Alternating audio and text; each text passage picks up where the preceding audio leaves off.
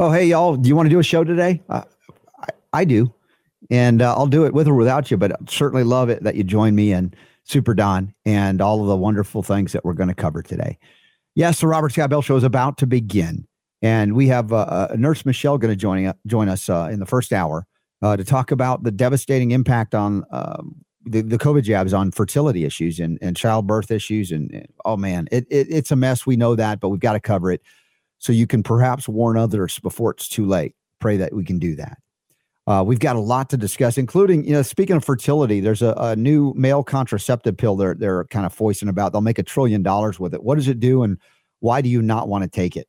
Uh, we'll get into that as well. There's, that's just breaking news, in fact. And, uh, well, beyond that, if you're a, a bad teacher, uh, how would I describe a bad teacher to be different from the way the New York uh, State uh, uh, describes it? You know, they flag you and turn you into the FBI if you don't get a jab. We got that and a whole lot more to talk about, y'all. Share the show. Come on over to robertscottbell.com slash listen and let's get this healing party started. We'll see you in the chat room right about now. The Robert Scott the Bell Robert Show. Scott Bell Show.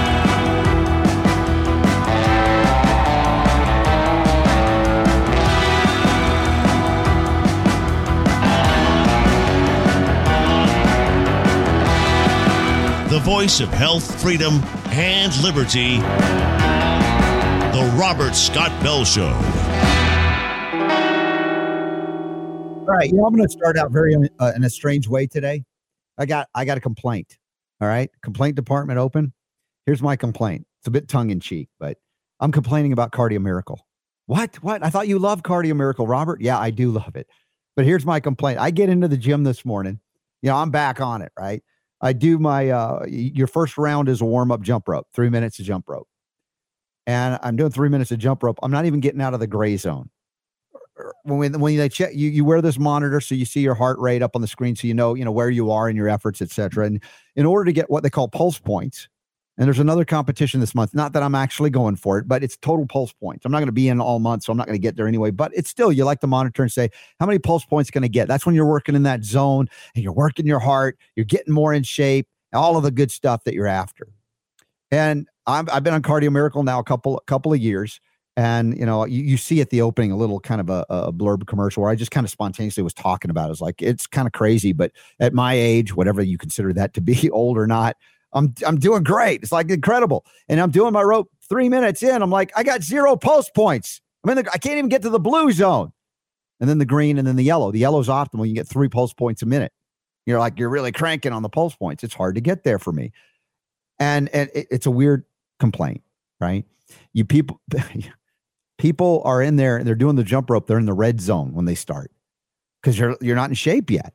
And so I hit a second round a second round of rope, and I'm like in that gray zone entirely. So I think that I don't know what the pulse point uh, is. Uh, it's like 62%. You got to hit 62% of peak, according to however they define it, to get into the blue zone. And then 72% gets you into the, uh, I believe, the, the, green, and then 82% above gets yellow. And you can go to the red zone, which you don't really want to be in.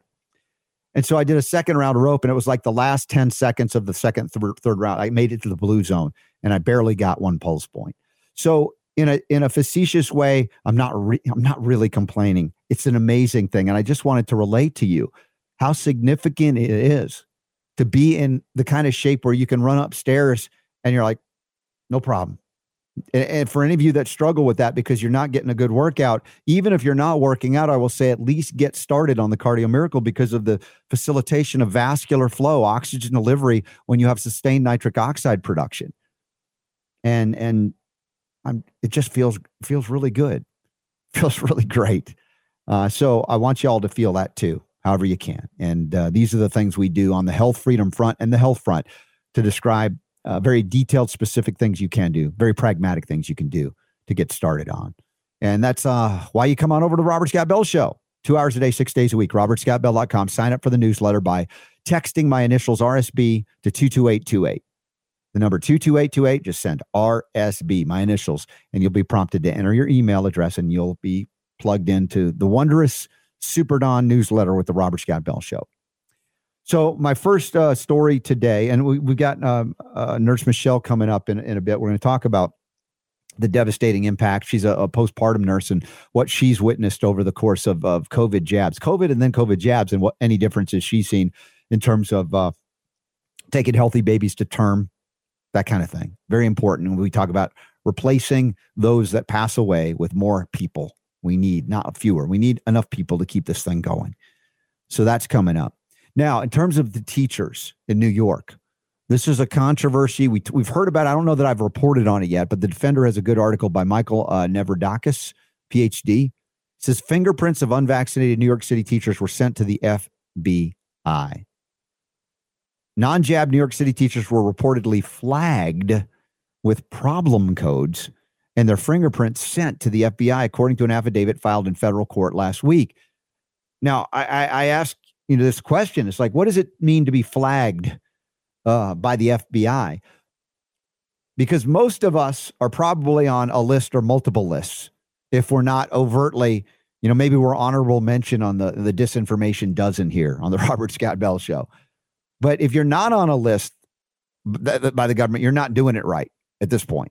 Because clearly uh, we have established not a united states of america rooted in, in defense of individual liberty and limited government but a totalitarian, I would call it a dictatorship, some have said, uh, called us the United States of Drug America, where pretty much the whole nation and all the people in it have been programmed to believe that every ailment, illness, symptom, sniffle, emotion, uh, thought that somebody doesn't like is evidence of a drug deficiency somehow, some way, somewhere.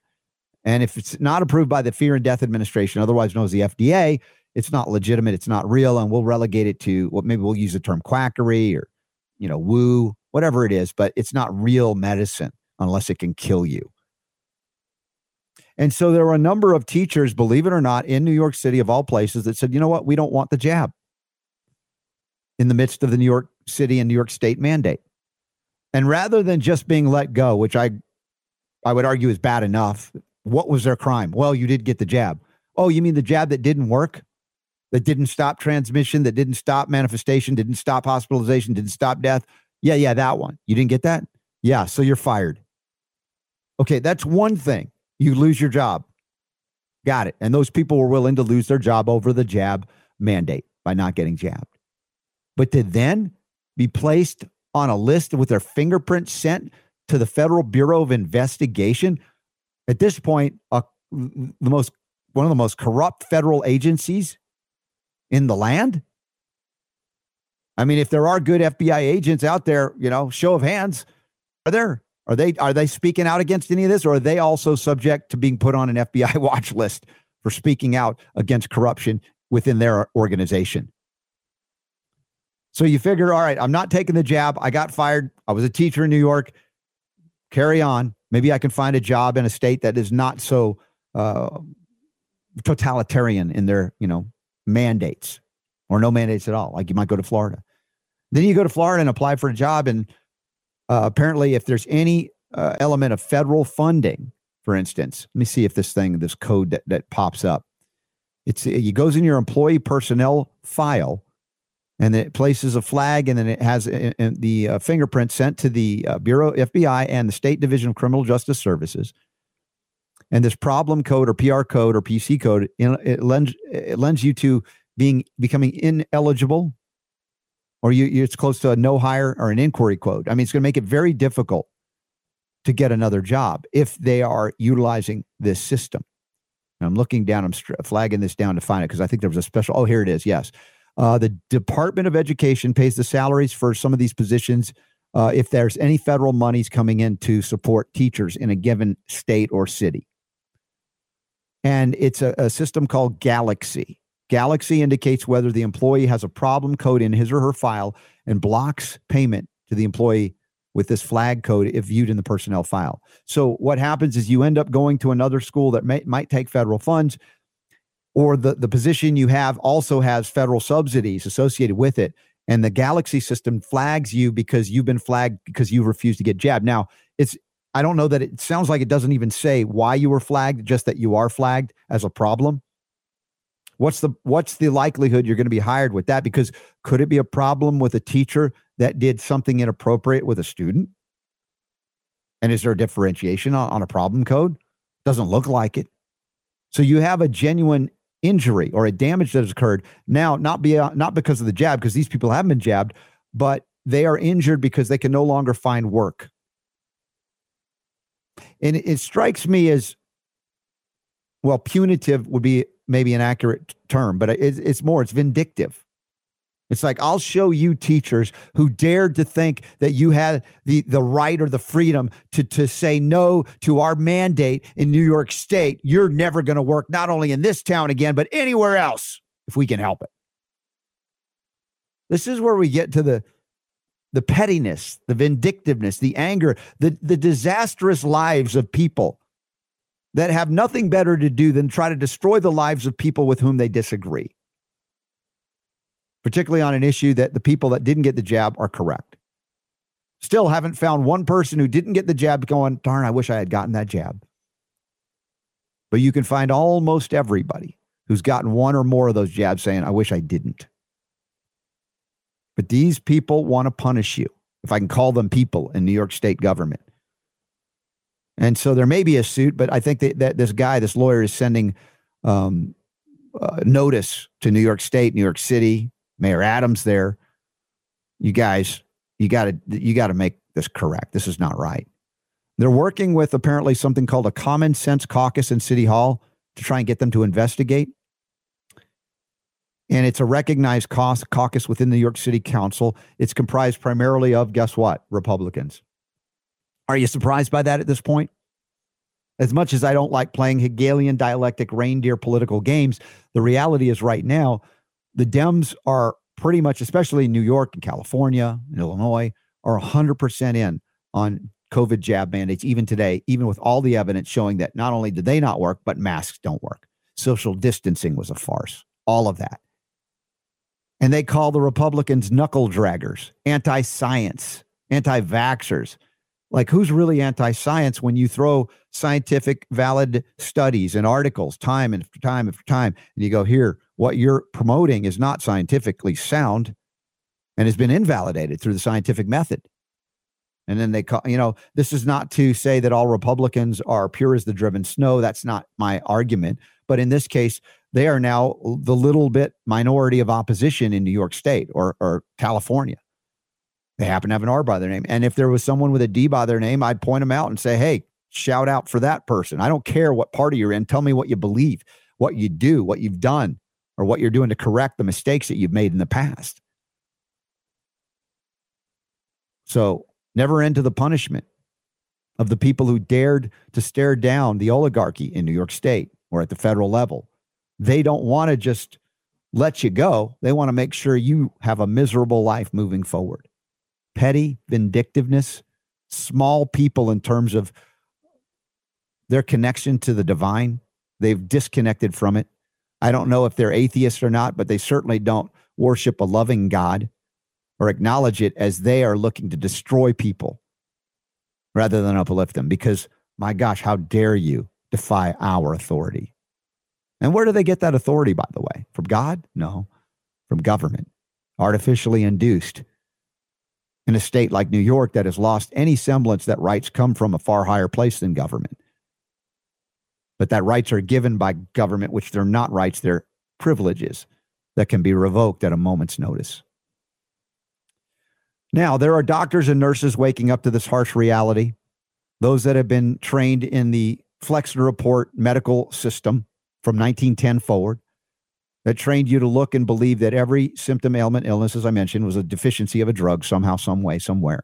And that any natural substance, whether it er, be herbal or whether it be homeopathic medicines, they are just right out. You can't consider it. If you do, we'll we'll find a way to run you out on a rail.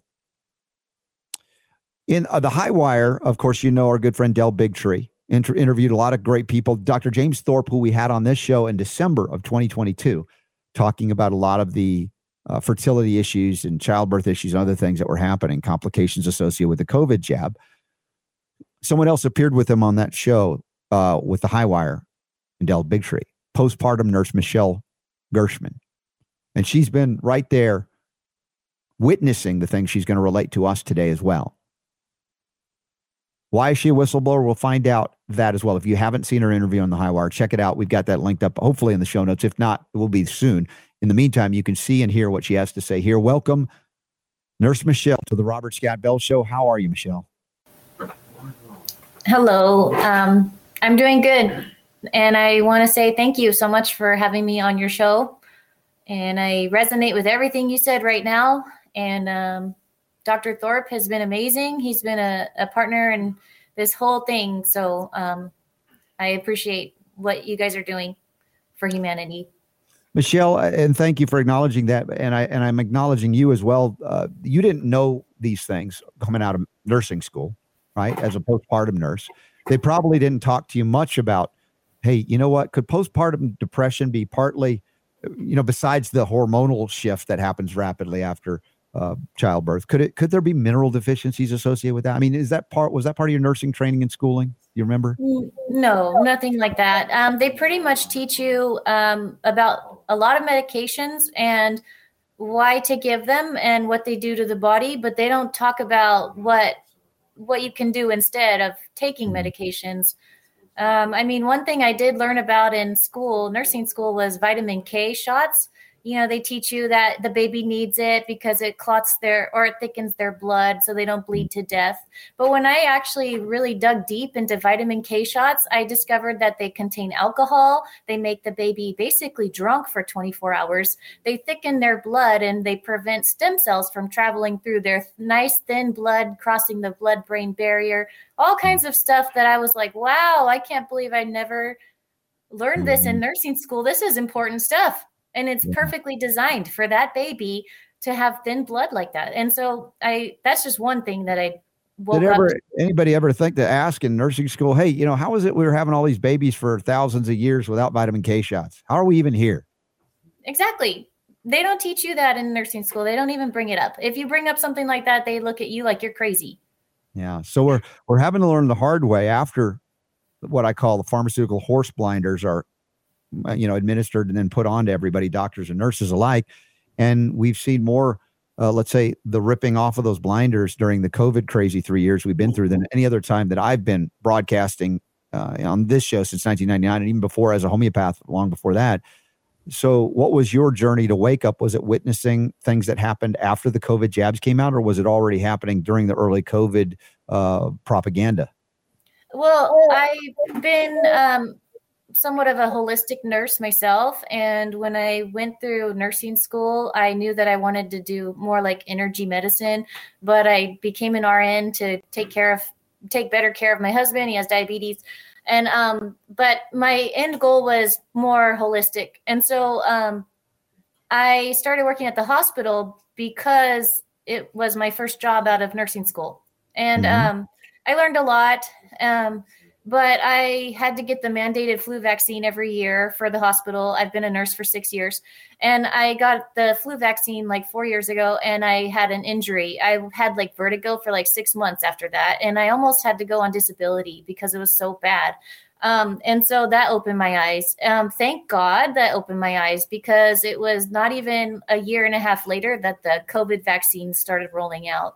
And so when when the pandemic started in 2020 I was already questioning everything because of that flu vaccine experience. I started questioning medical everything, all the interventions, and I've I've completely gone down this rabbit hole, and I there's no going back.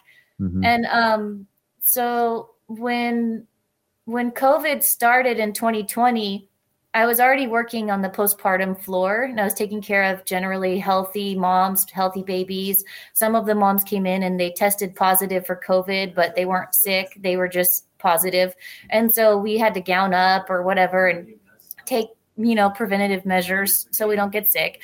Um, but they weren't even that sick. And so I would send them home when they were ready to go with their babies. Um, but I never did feel right about these shots. We heard that they were going to start coming out with these COVID vaccines to prevent people from getting so sick from COVID. And um, then the shots started rolling out in March of 2021. Yeah.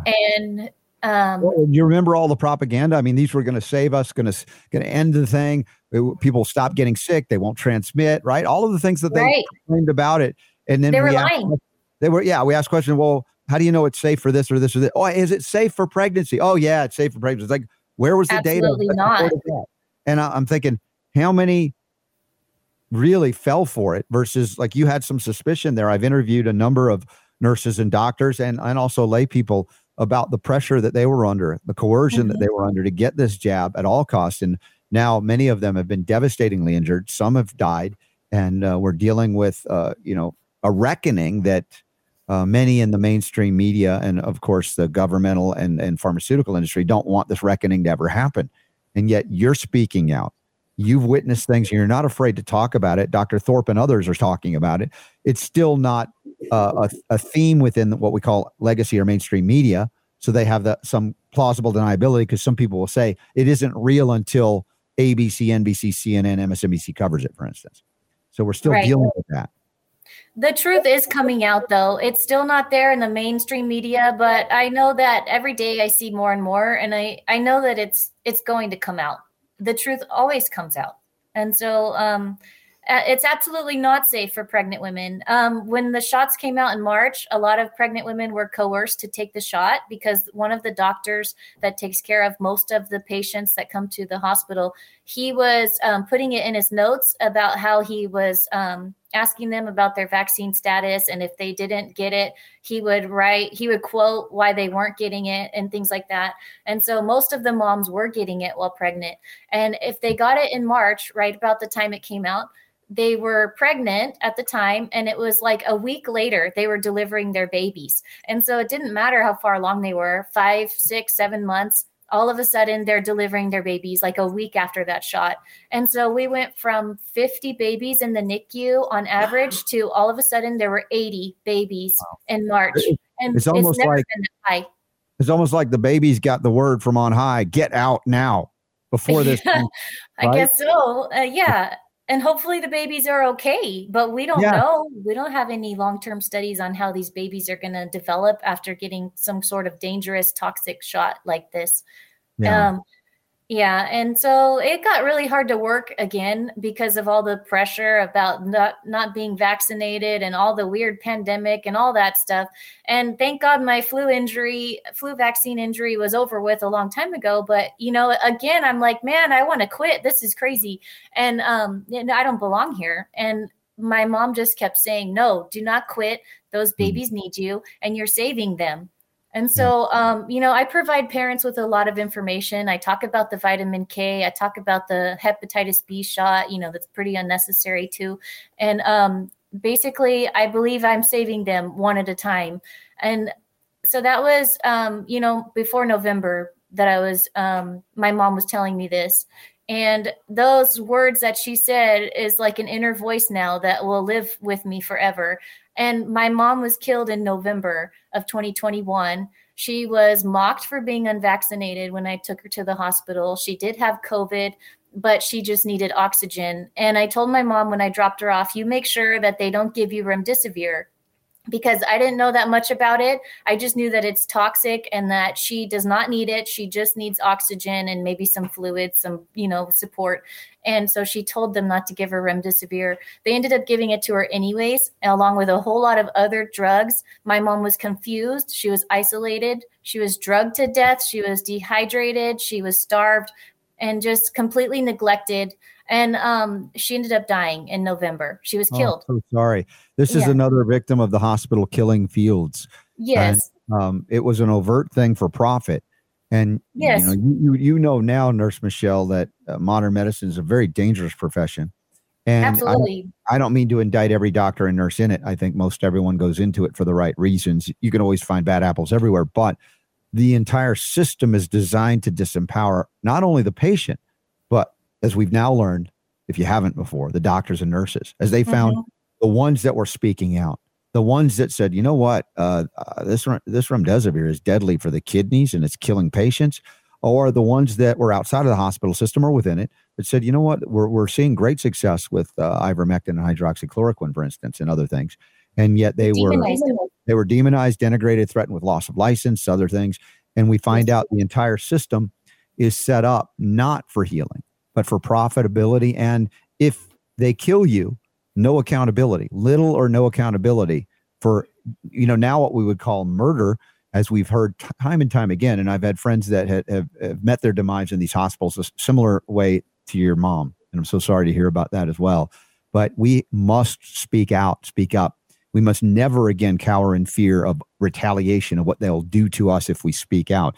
That's a problem right now Right. because It, it should be a you know an overwhelming majority of doctors and nurses should be outraged and picketing on the streets by the treatment not only of the patients but of themselves and their freedom to be doctors and nurses to point out these dangerous dangerous interventions that are not helpful but harmful and yet percentage wise i don't see it or hear it they're still putting their heads down just following orders Robotic. Yeah.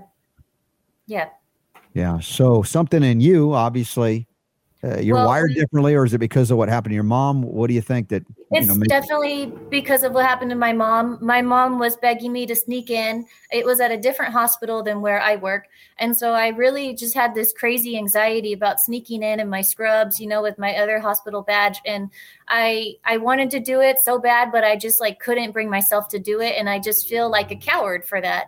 My mom ended up passing away a couple days after that. And she definitely needed me there. Um, and so when that fear that I had then, I never, I feel like I don't have that fear anymore. And so when I, um, I kept going to work, I kept wanting to quit. You know, I was pretty sad about my mom dying, and and I kept walking into the hospital and just, you know, seeing these empty, depressing halls and robotic people all around me. And I kept going to to work, and then um, I kept noticing that these babies were dying in utero. We would have like one baby die per month in utero before these shots ever came out. And even that's excessive, but I'm just making it a little more simple. It one per month was was a normal number pretty much. And then after these shots came out, um, we started having close to 20 per month and I was noticing, and other nurses were noticing, but nobody was saying anything. No one was really um, outraged. And um, but of course, I don't have like access to any of the numbers. I'm just observing, right? And then in September, I came to work one day, and I checked my email, and I I got this email, and it was a horrific email. I couldn't even work for half of my shift after that because I couldn't stop thinking about it and it said, um, as you all know, there's been an increase in fetal demises. And in the month of August of 2022, there were 22 of them. And that's the record number for the hospital. And it ties with the number in July of 2021, meaning uh, there was an average of 20 babies that were dying every month since July of 2021. And I want to go back to the number you said. There was on average one a month, which you agree and I agree is too many. But to go to 22, Mhm. and that's a record, and it's duplicated a year after they hit that mark. And who of the doctor or nursing group there said there's something horribly wrong? This is not normal. This is not natural. What has changed? And then, of course, inevitably led to the conclusion, or would lead to the conclusion, is like, what did they introduce?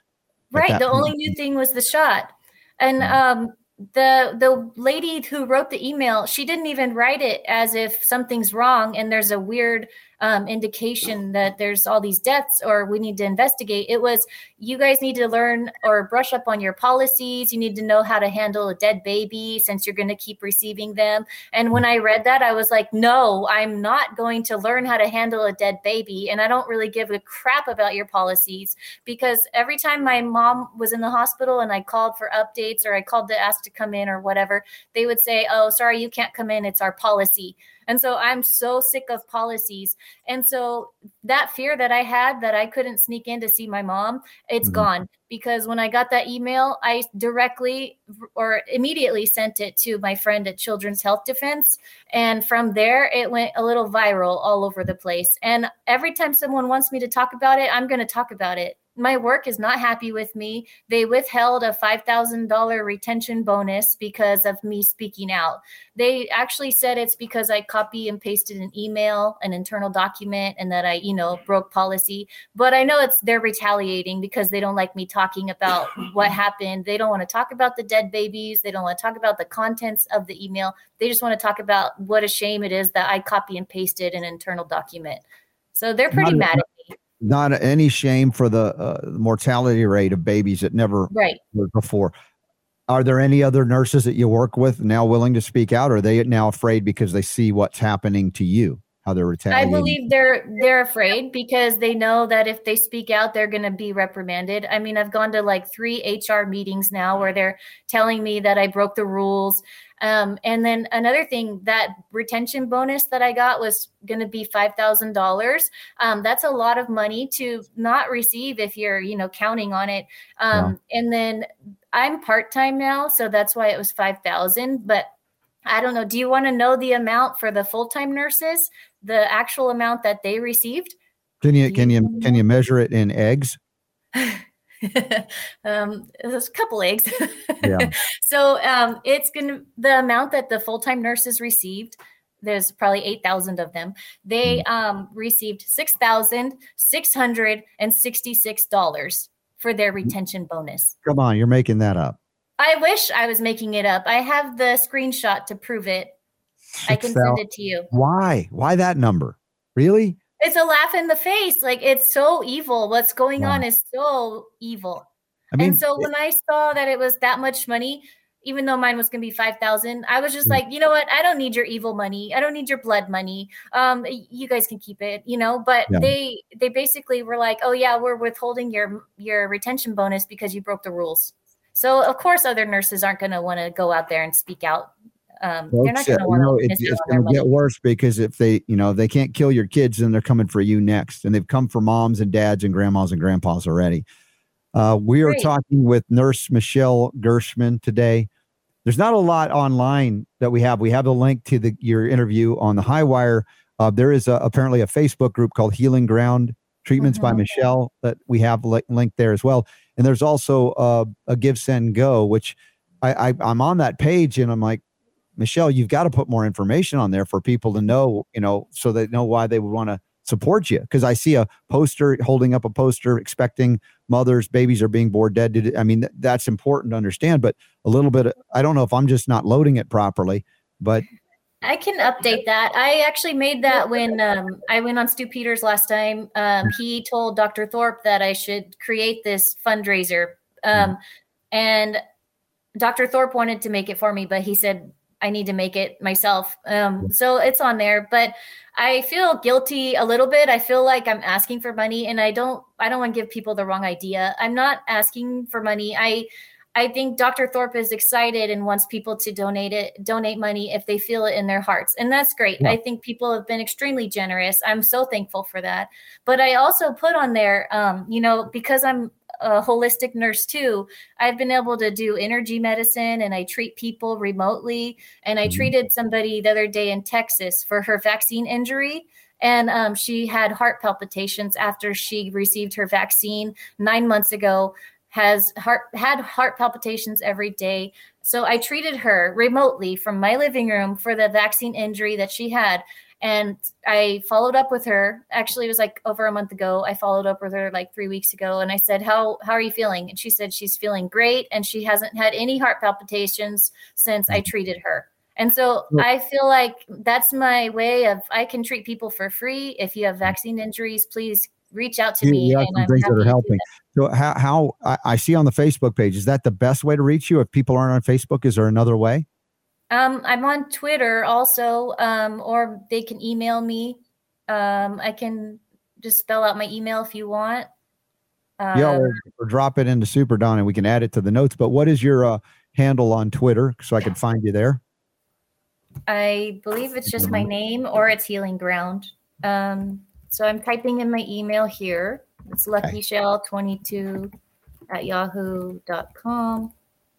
Um, it's in a private chat. I don't know if it popped up. Yeah, that, Super Don will see that. We can add that. So if anybody wants to reach out to you and get some help or support you in any way, Uh, I, as you said, that you've been retaliated against. You had uh, expected a bonus that was yours by virtue of all that you worked, and they try to deny you that.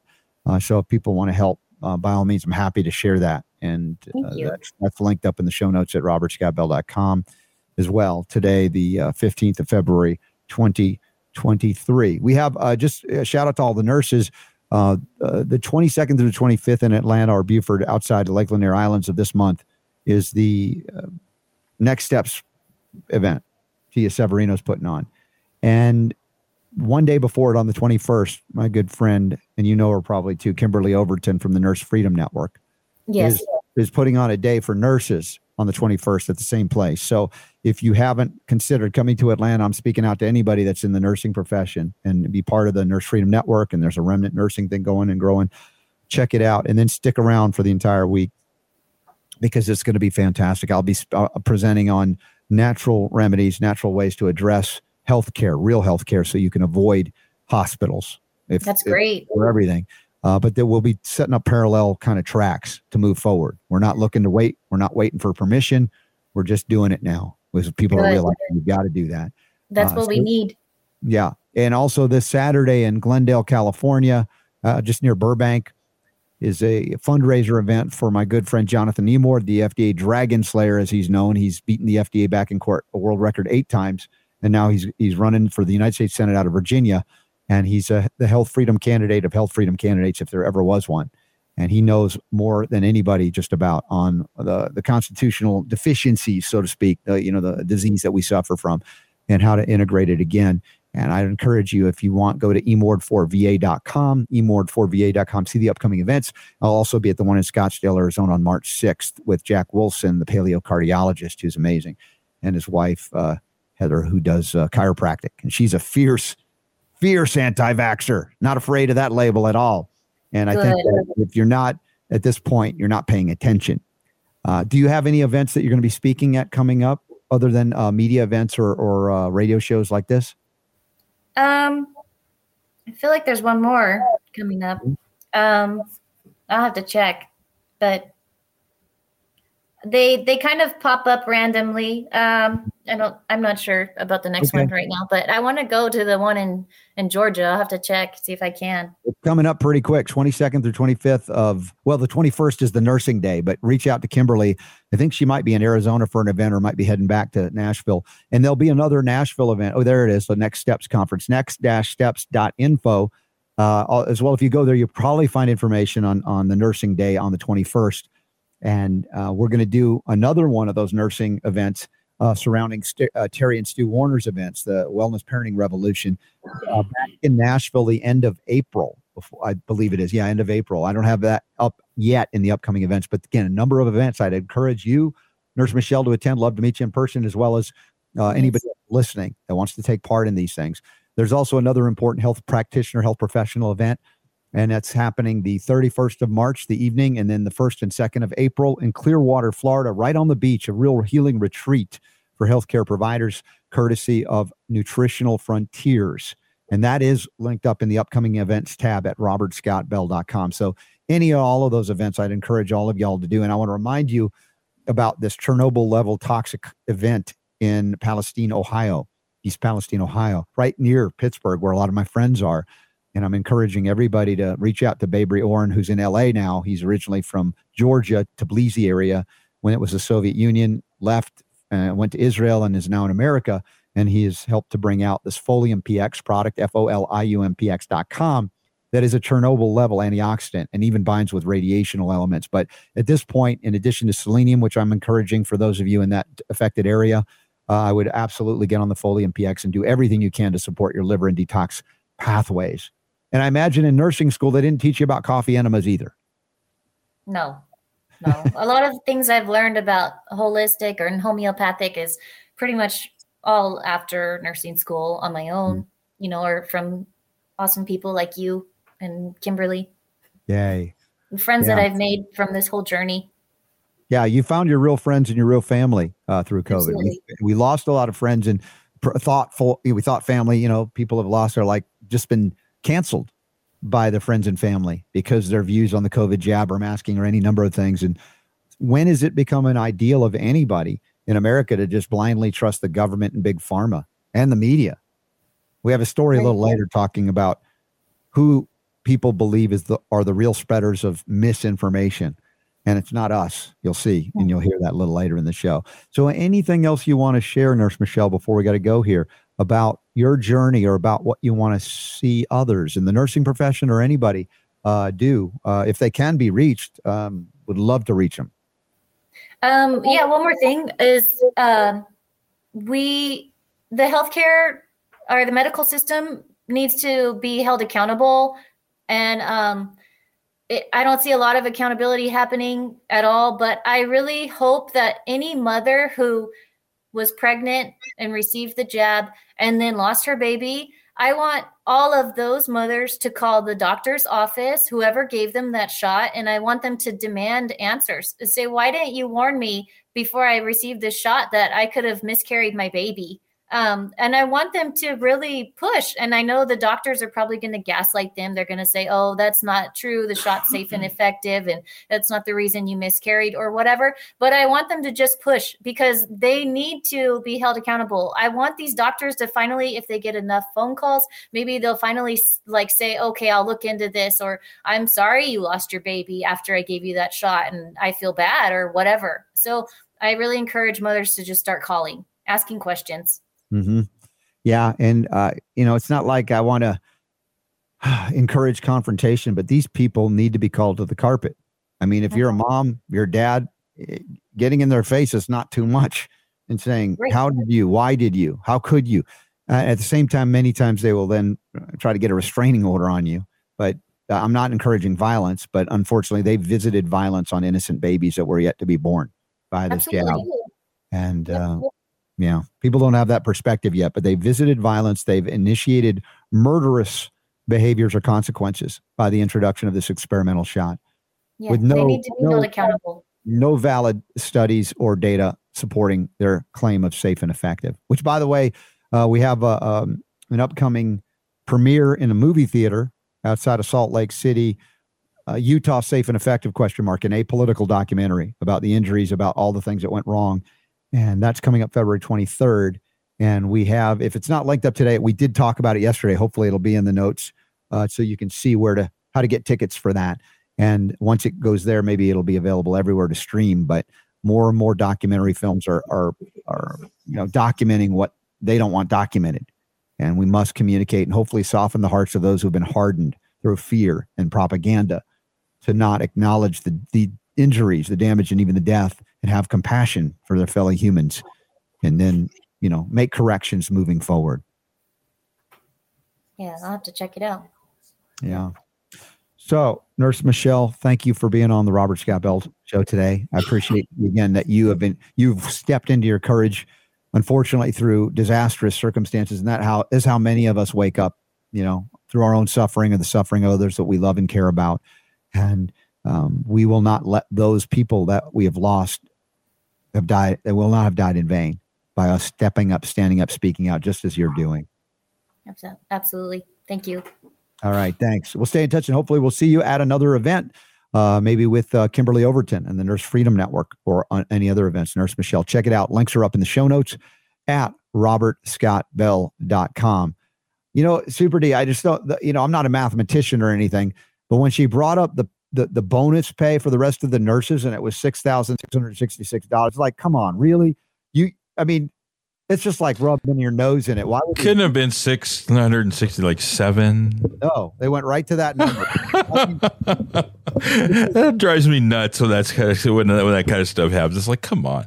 I mean, it was it was like when when what, what was it in? uh what what was the story we were covering? Where was it in Israel or was it somewhere where they were like putting like ribbons on people or they were doing something like bracelets or something on them yeah. if they didn't get vaccinated and they just happened to pick the color yellow? Yes, the gold. You know, it's like, what are you doing? Yeah, I, you learn nothing from history. Maybe they're just trying to flaunt it. They're going, yeah, what are you going to do about it? I mean, yeah, arrogance in, in, that realm, but it's just just disgusting. Anyway, I'm appreciative yeah. of Nurse Michelle and what she's doing, and I know we didn't go into a lot of the detail of, of the brutality, but she mentioned enough of what's happened since the jabs came out. And, you know, we had, in fact, I had interviewed one woman from a fertility clinic, a nurse uh, who was raising a lot of these issues. In fact, they were sending out the samples of what was occurring that you know even you were shaking your head going this is the weirdest thing it's like an episode of the x-files what they're pulling out of people what they're trying to analyze and it was so far afield from what you would expect you'd think this is a hollywood movie but it was real and it is real what's happening here and what we're covering at this point it's undeniable maybe somewhat inexplicable for some but there's certainly on one level or another intent and and the rest of the people typically go along either in ignorance or just to be able to make their paycheck, you know, so that they get the money in and they can keep food on the table and a roof over their heads. But at what point does that become uh, not even a good excuse when murder is happening all around them within the medical profession? Right. It's not an easy question to ask, much less answer, but it, I think we have to continue to talk about it because it's really ugly out there. And that's not where we like to focus our attention, but we got to understand a lot of people are still trapped in that consciousness, that medical field. And that's why I say the most dangerous thing you can have in America is really good medical insurance. And more people than ever are acknowledging it and saying, yeah, you're right, Robert. That is true. I never would have thought of that in the past. We thought we all wanted that. And no, it is devastating what happens when you have the best insurance. The thing do to you. Brutal. Absolutely brutal. All right. So I, I, know we got a question today. I think we're going to do it in an hour two. It's a big one. Yep. Uh, we'll have some other uh, updated stories in hour two. If you guys got questions or comments in the chat room, check it out. Are we going out on Twitter today? I couldn't see if it, if it, if it was uh, manifesting there today. I was trying to to find it as uh, I went to retweet earlier I couldn't see. Uh, it. Looks like there might be an issue. Okay, I didn't know if we're being banned there as well. I mean, we we've really gotten hit on you know YouTube, of course, and Spotify and LinkedIn uh, obviously we're hitting things pretty heavy and hard. They they're not liking it. So um, God bless you all for those that you are still here sharing the show. Without you sharing the show, we'd be speaking to ourselves. There's so oh, it's go- it's going now. It looks like it was hung up, but now it's going. Oh, it's going. Okay, thanks, yep. Super D. I'm mm-hmm. glad we're not banned on another thing. Although the banning has certainly opened up the eyes of a lot of folks to say maybe what we're saying is real, because they wouldn't ban it if it was inconsequential. Why would they? And so that's what we're dealing with now. Now, do you remember back in the day, Super Don, you're a product of government ed- indoctrination centers, as, a, as am I. I went mm-hmm. to public schools, right? We remember the subsidized lunches. I don't know what was it back in the day. Was it a quarter? Was it 50 cents? Was it a buck? And they, you know, throw you on a milk. You hope that you get a chocolate. I don't know. My parents paid for it. I didn't pay for it myself, so I don't remember what it was. You, you didn't actually have to bring money to pay the lunch lady. At the no, they they like prepaid, you know, oh. like ahead of time. We, you, man, you were in a high tech California. It wasn't. It was a high tech. What do you mean it was high tech? I didn't know you, you just, could prepay. You, you just. I would usually brown bag it. How old are you? I'm only two years older than you, I think. Right? Oh, okay. Not that bad, but but I remember after the lunchbox era. Remember the six million dollar man and all those lunchboxes. Mm-hmm. You know, we we we converted in high school to brown bags so we wouldn't be made fun of and uh, you know people would trade stuff that they didn't like from their lunch. But I do remember the mystery meat of of those school lunches, all the subsidized uh, crap that we were eating, um, grade A, whatever. Uh, now, at the time, though, at the yeah. time, you look back on it now and you talk about the subsidized crap, mm-hmm. but that's that's from a, a a, a learned perspective. At the time when we, we were kids, yeah. it would be lunchtime and there were some times they would have certain things for lunch and you were like yay! And then other times it was like oh did you have the, uh, the the plastic trays with the various little like little sections yeah yeah, yeah. little things like that. Yeah. And did your we thought we thought pizza day was was great. Oh yeah we always look forward to pizza day yeah. Right but this is the decadence of our our you know what why the people of france will look at americans and go you people you don't eat food yeah. No, we didn't. It was gro- it was gross looking back, but we didn't know any better. And uh, now, of course, I eat organic pizza from Italy because it's you know while we have the era of cheap energy, even though it's ex- more expensive than it was before, they're still important that stuff. So as long as they are, I'll I'll take advantage of it. I admit I, am not perfect in that regard, but uh, the uh, the idea of eating that stuff and at a time that was before I think official acknowledgement of genetic engineering there certainly was a lot of pesticides uh, you know, happening in terms of the food that was there, and also factory farmed animals. There was a, recombinant bovine growth hormone that was being utilized back then as well. So, uh, you know, every once in a while there are efforts to do better in terms of of food or diet or nutrition instead of drugs. And I'm not sure how to place this story but I think it might be something we haven't done in a while and could only be considered. you ready? Yeah, yeah, yeah. I, I, I'm following you now. Yes. Yes. And it's time for today's moment of duh. What are you people? On dope? Amalgamated Association of Morons. Local 6 and 7 8. You're crazy! No, no, no, no, no. I don't wanna. No, no, no, no, no, no. What is yes, today's moment of duh. Brought to you by Drive Through Gastrointestinal Surgeries. Actually, it's not because they don't like this story. A, a new study has hinted, is hinting that healthier school lunches can reduce obesity. Wow. What? Outrageous. You know, in, in days of self driving cars and artificial intelligence that you can uh, uh, talk to on the internet, yes. I can't believe that we've advanced so much in this society that we can get an idea that maybe if you eat healthier food, you might not get as fat.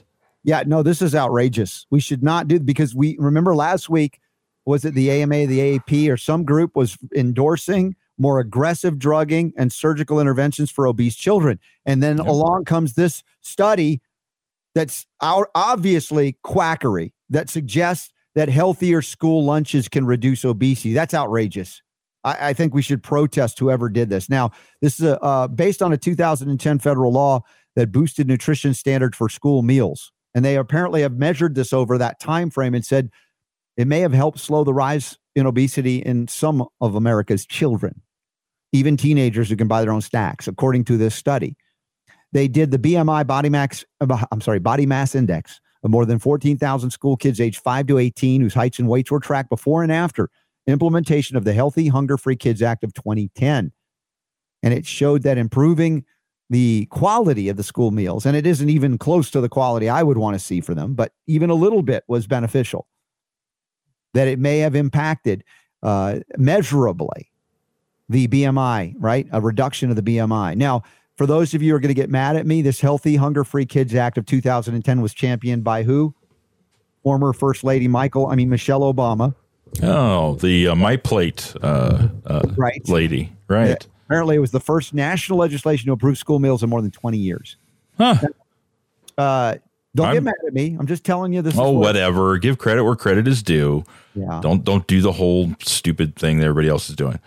Uh, Do I do the stupid thing everybody else does? no, but you could be if you did that. But you, you sort of did because you called her Michael. But in any case, That was a, was a Freud. No, it was, it was totally uh, unintentional. moment of duh. That's what. I'm wondering who it is that's going to be brave enough to commission the next study that will show that if you let kids play more outside, Yeah. that they will uh, possibly lose even more weight.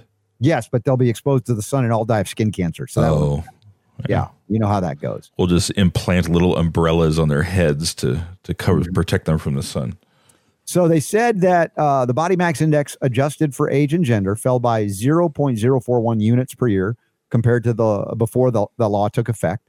Uh, the amounts amounts to a quarter of one BMI unit per year, and there was a slight decline in kids who were overweight or obese too. The study showed. Now, maybe somebody will say, "Well, that's not much," but you know, certainly it's it's an indicator, is it not, of why we call it a moment of doubt. I mean, who would who would argue, Super Don? Anybody out there besides the pharmaceutical industry, the doctors who would cut up on children, who would argue that giving them more quality food, better quality food, would result in healthier, including healthier weight BMIs as well? I mean, it, it, obviously, it's not outrageous, it's not ridiculous. It's ridiculous to ar- argue the, the counterpoint, which is no, they just need more drugs and more surgery to cut down on their weight. Yeah, well, that's that's just giving in, right? That's just giving up and going for the the radical uh, approach to it. Which you know, look, I are there some people in extreme circumstances uh, that could, you know, you could say, all right, well, you know, that's your choice. You know, maybe, you What? know, What? it's What? as far as like weight goes. Because I mean, I've seen some. I mean, it, it, and I'm telling you, it's very awkward. Have you have you seen on TV on these cable channels? and, and, you know it's like TLC or or whatever you know these channels and they have these shows. It's like my six hundred pound sister or whatever, and it's a show that's based around these people that weigh like six, seven, eight hundred pounds, and they show them going, walking, you know, go, go, and doing their stuff in the house. You know, it's it's almost it's like exploitive. You know, uh, you know, the, the people want to watch these shows and look at these really, you know, horribly obese people and see how hard it is for them to live. You know, uh, you know, in a situation like that, could I see it being justified as saying, listen, this person is so overweight, they're going to die, like they could die like tomorrow. That I could see like in a crisis situation, an intervention type of situation that you you know surgery could be justified in that situation. But that's not what they're referring to in these things here. They're not talking about that. That's the extreme example. When you just get, you know, you got some chubby kid, you know, ate too many chicken nuggets last summer. Uh, you know, there, you know, I, I think that you know you can do something about that versus having going straight to surgery and drugs. You know, Yeah. Well, there is a naysayer here uh, in the article. It says some researchers are cautioning against interpreting the study's findings too broadly. What, like the broad side of their back? some of the children included in the study might not have been enrolled in school meal programs, or their district may not have fully implemented the nutrition requirements, said Kendrin Sonneville, Sonneville, associate professor, professor of nutritional sciences at the University of Michigan School of Public Health. Ah, figures are in public health, the oxymoron that it is. Uh, this is, uh, you know, again, significant. It's so stupid. It's so obvious. And I know you pointed out that extreme example, and there have been extreme examples, even like that, that have been countered over time with nutritional shifts. Of course, that takes sure. I and I totally agree with you. Did have you seen the video? You know who Dal, uh, Diamond Dallas Page is? I remember the name. Former wrestler. Yeah. uh, and he he ended up uh, creating his own like yoga thing, Okay. and he helps people, uh, especially people that are dealing with recovery uh, from like drugs and alcohol or from being overweight. And he's got this thing called a DDP, Diamond Dallas Page Yoga, and there's a video out there on the internet. You should look it up. Where it shows this guy, this real, I mean, really big, heavy, overweight guy and stuff like that, who who did that, and they show the transformation, like a time lapse thing Yeah. and they show the transformation of this guy that probably had to have been like 400 pounds uh, and, and how he ended up uh, losing just all the weight and stuff through eating right this is another uh, one of the other things that he does is showing you how to eat and clean and organic and, and stuff like that and doing the exercise and stuff so can it be done absolutely it can be done but it's not easy. And how how quick are people in our society to go for that drug? Just like we were talking about the the, the ozempic the other day right, that want to go for that pill or go for that drug or that injection that's going to do it without them having to make changes in their lifestyle. Yeah. So I I mentioned I I don't know was it on an interview I did the other day.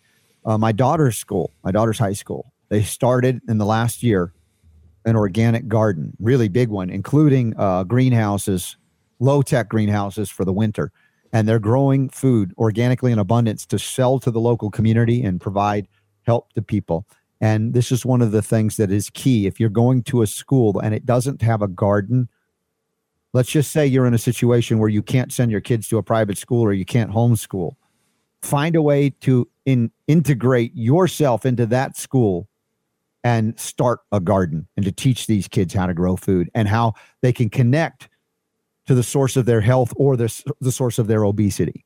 When they're engaged in growing their own food you'll, you'll be shocked by what they're willing to eat especially if they grew it. The things that are like oh this is gross mom. This is gross dad. You you grew it and suddenly now it changes them. And that's a big part of uh, where this can go. Now, obviously, I'd like to see all kids eating organic, non-GMO food, but we can't rely and wait on the government or the school systems to do it unless you guys and gals get there and do it, or homeschool everybody and everybody's growing a garden and the kids are involved in that too. We're going to take a top of the hour um, educational break if you don't mind, and even if you do, that's what we got to do. And we'll be back. It's just you, me, and Super D for the next hour. Uh, Ty Bollinger, TMB, is busy working on the next docu series that they're going to be filming, and we'll learn about that soon. I'll let you know as soon as I have details on that. That's exciting. And from there, uh, who knows what's on the agenda? There's a bunch of stories in the show notes, though. Y'all can check it out at robertscottbell.com. I've got more to say. Yeah, big surprise that is, huh? Yeah, Robert, go ahead. Shut up already. All right, I will, because the power to heal is yours.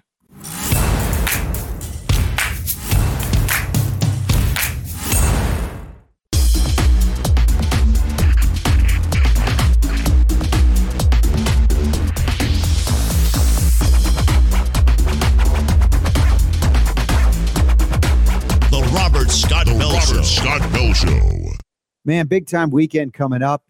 Jonathan Emord's big fundraising event, Health Freedom event in uh, Glendale, California, just outside of Burbank on Saturday, the 18th of February. Also, 18th and 19th of February, I'll be participating with the Trinity Health Freedom Expo, the virtual expo from wherever you are, the comfort of your own home, on your app, your Whova app, or your computer. You can participate. 30 bucks gets you access for three months if you wait for the day of, it'll be 35 bucks, but big deal. It's amazing. It's well worth it. I'll be moderating a couple of panels live in addition to the panels that I moderated at the original one in October. And I hope that you'll join us. And I'll be doing that from California, probably from my hotel room, moderating a panel on cannabis as medicine and moderating a panel with the Trinity instructors, those extraordinary people. You'll love to interact with them. That's going to be fun and a whole lot, a lot of other things coming up. Y'all check it out. Upcoming events tab at robertscottbell.com. Really simple to get there. Now, I want to talk also about infection control, antibiotic resistance. We've been talking about that. There's more stories coming out in that realm. I just want to remind you again if you know anybody in the area of East Palestine, Ohio, or two hours around, uh, 200 miles, I don't know how far it goes, this toxicological burden that could be devastating already to wildlife and pets that are outside, much less people that are living there. You have got to act. It's now it's too late to react in a sense. If you haven't been, a lot of people are going to be in big trouble. But fill that body f- full of the antioxidants that counteract toxic poisons, destroying the terrain, the integrity of the cell. We need to counteract that. Things like selenium a lot of the liver products we've been talking about with uh, Nutritional Frontiers. They're just outside of that area in Pittsburgh area. And you, you, go back and listen to my interview with Jamie Dorley early in the week to know, and you can get 15% off with the RSB 15 code. Also, as I mentioned, the Chernobyl level antioxidant capacity of Folium PX, F O L I U M P X.com. My example prior to this whole Ohio disaster is my mom at, at uh, you know, 88 now, 89. It's incredible, 89 and she she was out dancing again since she got on the Folium PX. She's gotten a lot of energy back, better sleep, and I'd love to see that. You know, if it can happen for mom at that age, what can it do for you? Especially if you're being exposed to these nasty toxic poisons. So counteract that Chernobyl level event with the Chernobyl level antioxidant, uh, Folium PX. So check that out as well. Uh, let's see what else. I, I have so much I want to share with you today, and uh, we do have a question of the day that came in. We'll get to a little bit later. The first article, though, uh, today relates to big pharma, big food, big oil. What are these big, big, bigs doing? Apparently, driving the spread of dead, deadly, they call it now, antibiotic resistant superbugs. By 2050, as many as 10 million people could die each year as a result of antimicrobial resistance driven by environmental pollution and irresponsible practices by the pharmaceutical, agricultural, and other industries. Now, they may be dying of what they call antimicrobial resistant superbugs. But that's secondary or tertiary to the toxicological burden that preceded it. Now, the resistance is driven by the use of these antimicrobial drugs. From the time they first developed penicillin, they saw evidence, I believe, within weeks, if not months, of resistance. In other words, as they analyzed the ba- that bacteria that they were killing initially, very soon after the introduction of even penicillin, they saw resistance. So it wasn't like the medical scientific intelligentsia did not know that this would happen or could happen. It would happen because it did happen in their own studies right away. But they're, what is that saying? If you're a hammer, everything looks like a nail. So if you're a drug pusher, everything you must do is another drug. And if your drug stops working, you do what? You find a bigger hammer. Maybe if we can make something more powerful to counteract these powerful anti resistant microorganisms that we'll call supervillains, superbugs. Yet they are just the inevitable manifestation of relying on chemotherapy to treat problems of the terrain. Imbalances, dysbiosis, overgrowth of microbes that you didn't even have to catch, that live within you all of the time and you take that one hit of an antibiotic and then you're addicted. How many of us grew up in an era, Super Don included, old enough to remember, what wasn't a controversy? You got an infection, a throat infection, a sinus infection, a stomach infection. You just went and got little pink juice. Looked like Pepto Bismol, tasted really good, and it was filled with har- harmful, horrible antibiotics. And then you would seemingly survive and the infection would go away. But who among you grew up knowing that that form of toxic chemotherapy called antibiotics was devastating the home of your immune system?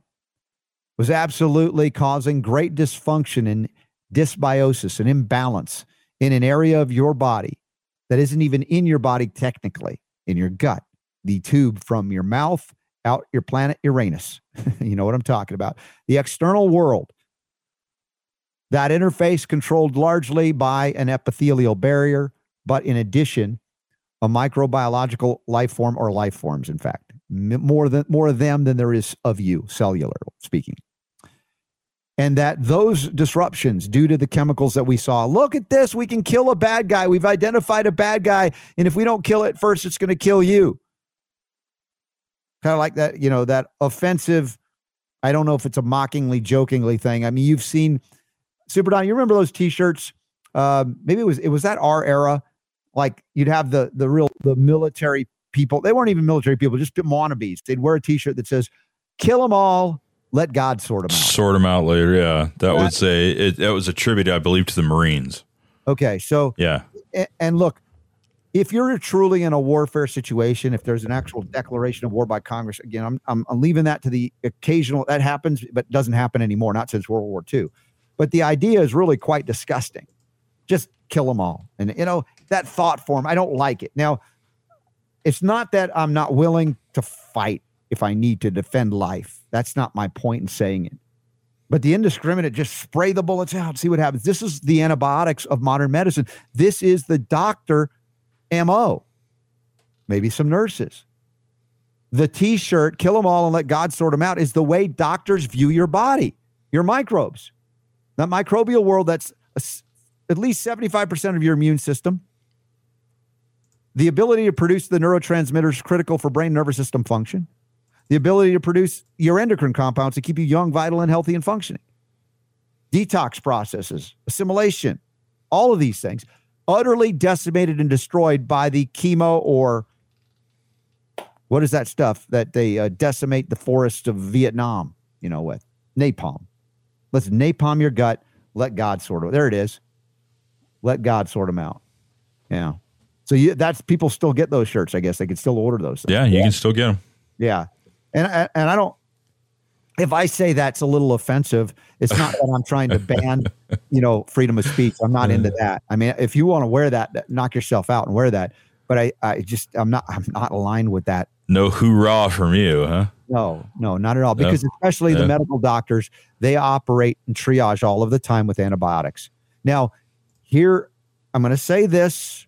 Remember, I'm not saying doctors are intentionally killing you, except for the ones that are prescribing remdesivir at this point, but in ignorance, even or in obedience, even, it's not an excuse at this point. Is anybody to argue that the doctors are not smart enough to know better? But they're programmed like pharmaceutical lap dogs with their blinders they're put on, and they're given this tool, and this is the only tool. And if somebody comes to them and says, Hey, what about silver? Hey, what about homeopathy? Hey, what about echinacea? How about uh, you know, golden seal? Remember that? What about other things? How, what about garlic, uh, Allicin stabilized garlic? You name so many things in the natural world that can eradicate dysbiosis. You know, something is overgrown. But in conjunction, even with that method of targeting things that have overgrown for elimination and doing so in a safer way, I would argue that it would be much better to do it in conjunction with the terrain restoration that is finding out what you are lacking. Where's the imbalance? How did this happen? And make those corrections as well so that you are not suffering with recurrent infections. You kill it and it comes back, and this time it's resistant. This was my life. This was my upbringing in medicine. I had so many infections. I had so many antibiotics. I was the antibiotic kid, as I was the allergic kid with, you know, and the allergies as well, precipitated by the destruction of my gut via antibiotics before the era of, of Roundup ready crops. So now we're at this point where it's not new news, but the, the stunning predictions 10 million dead a year. I guess that doesn't mean much in the era where almost a million people are killed a year by modern medicine anyway, but it's not all in one fell swoop. So people ignore it like it's not real. even if the peer reviewed medical literature has pointed this out. So what was the what was the story we covered just last week and again a little bit this week? A study out of the University of Florida confirming what I've told you years ago that there are substances that can neutralize the offending dysbiotic microorganisms that can be problematic due to corruption of the terrain. They're not mean and nasty and ugly and trying to kill you because they hate you, but you have done things or allowed others to do things to your body that made you susceptible and vulnerable and imbalanced and dysfunctional and given rise to these microbes that they call infection. So now, if you're in that pickle, so to speak, and you go to the doctor to get a drug, it's likely not going to work. It'll only cause problems and not be helpful at all. So the study of the University of Florida was they added silver nanoparticles, the bioactive form of silver that we know about here, to certain classes of antibiotics just to test and see, hey, what would happen if we add the silver into those antibiotics and and treat those so-called infections that they used to be able to kill and now they can't. And lo and behold, guess what happened? They found out those antibiotics worked again. Or that's their conclusion. What is your conclusion? What is my conclusion? The antibiotics still don't work. You added something in that does. And you blame and you claimed it was the antibiotic that did it. For instance, the drug didn't work. You added silver to the drug and the drug works again. Do you think that uh, it might be the thing you added to the drug and not the drug itself? And yeah, in fact, we know silver can address resistance. Resistance that is developed to antibiotics, to certain chemicals, as it expresses new DNA to eat the antibiotics for lunch, but not being able to adapt to address the presence of the active state of silver, the ion, particularly. And so, why and how have I been able to raise my kids, even in the face of infections, because they've had them, normal part of being alive, without having to resort to even one antibiotic in their life? 23 and 17 and a half years of age. It's because of the things that I have learned in my, what I'd like to say, young life still. Somebody might argue that as well with the gray in my hair. But that we have the ability to make the antibiotics truly a last, last, last, last, last, last, last resort. And one of the things that I, I have said, uh, Steve Feld, my buddy, put into one of those images, I don't have it up to put it up right now, is when next, if you ever have to go to a doc in the box or a doctor of any kind that says, Hey, I think we're going to have to give you an antibiotic, I want you to hear the word chemo every time they say antibiotic. And I want you to hear the doc say, Yeah, I think we got to put you on a round of chemo for that. So that you go, Oh, doc, wait a minute. Come on. That isn't that a little harsh? It's not, it's not cancer. It's just a, even though, you know, the antibiotics can precipitate cancer by the damage they do to the cells of the body. You hear that and you start thinking, okay, I'm going to now use that as the last, last, last, last. And it's not like I'm uh, encountering doctors that are enthusiastically prescribing antibiotics. They don't know better still, many of them. They would love not to, but oftentimes, if they dare to try other things that are not pharmaceutical technically, not drugs approved by the FDA, that they're threatened with loss of license or some kind of punitive, you know, measures by their state boards of medicine or other other mechanisms. So that's why we are doing the Next Steps conference, next-steps.info. And there are doctors coming, there are scientists coming to set up parallel tracks to say, you know what, we can do much better than we have done. We can do much better. And we're not waiting around. We're creating the world anew in the midst of one that is crumbling that we do not have to invest in further because it's a bad investment. You know where that's going. So why not convert and divert your energies to something that is truly pro life. Whether you're using the bioactive silver hydrosol or copper or homeopathic remedies that I've re- referenced from time to time, particularly the hepar sulfur and phosphorus, two very easy go to remedies for different forms of infection or fever. And then again, we get the question of fever still. My gosh, I started taking some of the silver and my, my, I got a fever. Is that a side effect? No, it's a it's a good effect of your immune system kicking into gear if you understand that the immune response of a fever is a powerful way that your body overcomes and burns out the so-called bad guys or those that are taking advantage of you. But but well, I I I I I kind of know that, but I I was scared and I I gave my kid Motrin. That's what I hear sometimes. I'm like, well, what was the temperature? Oh, it's about 101, 102. I'm like, dude, even if it's a 103.5, it's not a dangerous fever. But we have been taught and programmed to believe that a fever is bad and we must suppress it, whether it be through NSAIDs or Tylenol, which is so liver toxic that it makes things even worse than the antibiotics directly in terms of its impact on the liver. So as we look to the future in an article like this in the Defender pointing out, they're not in favor of it at the Defender, but they're pointing out this is what's happening. Some of the keys here are the environmental pollution, and that includes pharmaceutical drugs. That's pollution to your environment, agricultural chemicals, toxic poisons, pollution to the outer environment and your inner environment, and various industries. This is where the environmentalists would have an argument. Hey, clean up your act. And in fact, there has been innovation in the free market to clean up a lot of the things that used to just spew horrible things. And then you got the EPA coming along with Norfolk Southern at this railway crash derailing, and they ignite some of the most toxic chemicals man has ever created. Not God, man created these things.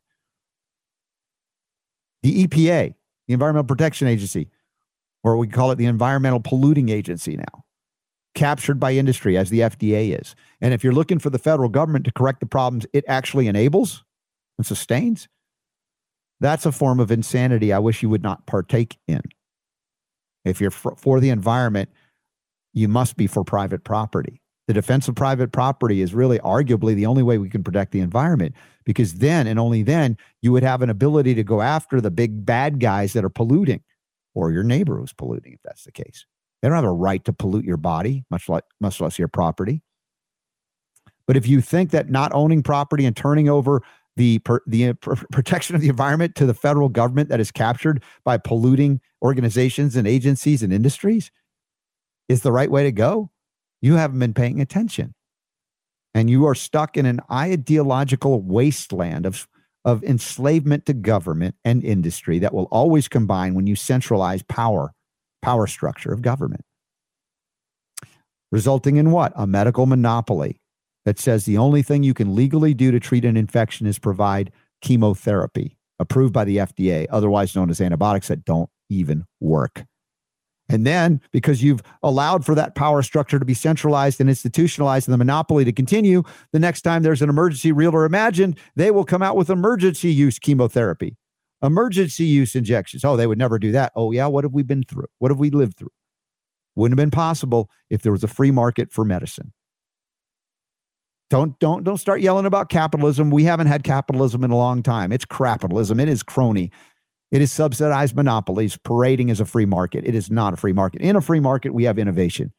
We have access to medicines that are affordable, that actually work, that don't harm, that don't kill you, except for those who would defraud you, and deceive you. But there are statutes against that, and those people can be taken to task for doing that. But right now, those that deceive you and defraud you and kill you and maim you are the pharmaceutical companies that own and control your government. Not just the United States government, but the Canadian one, the Australian one, the New Zealand one, and many of the Western democracies of Europe. The medical monopoly, the deadliest monopoly on planet Earth, more deadly than the farm. Well, yes, and the medical. Well, no, see, that's all combined. Than the military one right now, even though that's pretty bad too. All right, that was a long calf path of the mind there, Super Don, to open up hour two. Uh, I'm sure that there might be one or two people still listening after that, but uh, you know that's that's just how I roll. Got to see the connection. see, and here you were worried that we didn't have enough to talk about this hour. Yeah, a little bit. I was like, yeah, you know, it might not go that long with that article and this article, you know, uh, but here we are. We're okay. We're doing okay. How about uh, some good news? Yeah, I want good news. What, good what news. How about mm-hmm. uh, more critical thinkers? Where were we? It's happening. It? It's happening. Apparently, there's yeah. been a survey that has been done. Mm-hmm. Gallup and Knight Foundation. These guys are pretty good at doing surveys.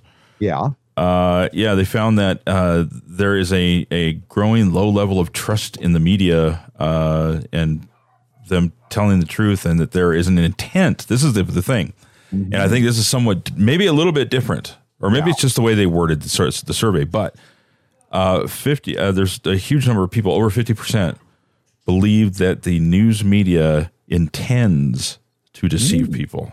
Bunch of conspiracy theorists. what do you think, Super Don? Are we critically thinking now? Is this a Man, you know, I, I want to believe that there's some some guys somewhere, some people, not not necessarily guys. Sorry, Yeah. people yes. somewhere in government right now. They're just going, oh crap, Yeah. what have we done? Hmm You know, because this this survey, with you know, this survey didn't come out three years ago. This came out now. Yeah. And you look at what happened over the last three years, I think this is just more evidence of the fact that what they tried to do backfired. Yeah. And now you've got more people. Now, who are they going to blame for this? Mm-hmm. Are they going to blame themselves? They're going to go, oh, you know what? We really messed up, guys. We're sorry. Uh, you know, we weren't truthful with you. You know, we, with various reasons. It's complicated, but you know, we were wrong. We should have been straightforward oh. with you, and and we're going to try and do better next time. No, they're going to call us names. If they're going to blame us, right? Yeah. They, they Those anti-vaxxers, those disinformation people. Right. They're the ones purveying disinformation. That's and then fifty percent now more believe that they're the purveyors of disinfo. Asked whether they agreed with the statement that national news organizations do not intend to mislead, 50% say they disagreed. Only 25% agreed. Wow. Similarly, 52% disagreed with a statement that disseminators of national news care Yeah. about the best interest of their readers, viewers, and listeners. Who believes that they actually care about what you think, other than to, uh, sensationalize you into watching, so that you buy the stuff that uh, 23% of respondents believe the journalists were acting in the public's best interest. Dude, this is what pretty that- brutal.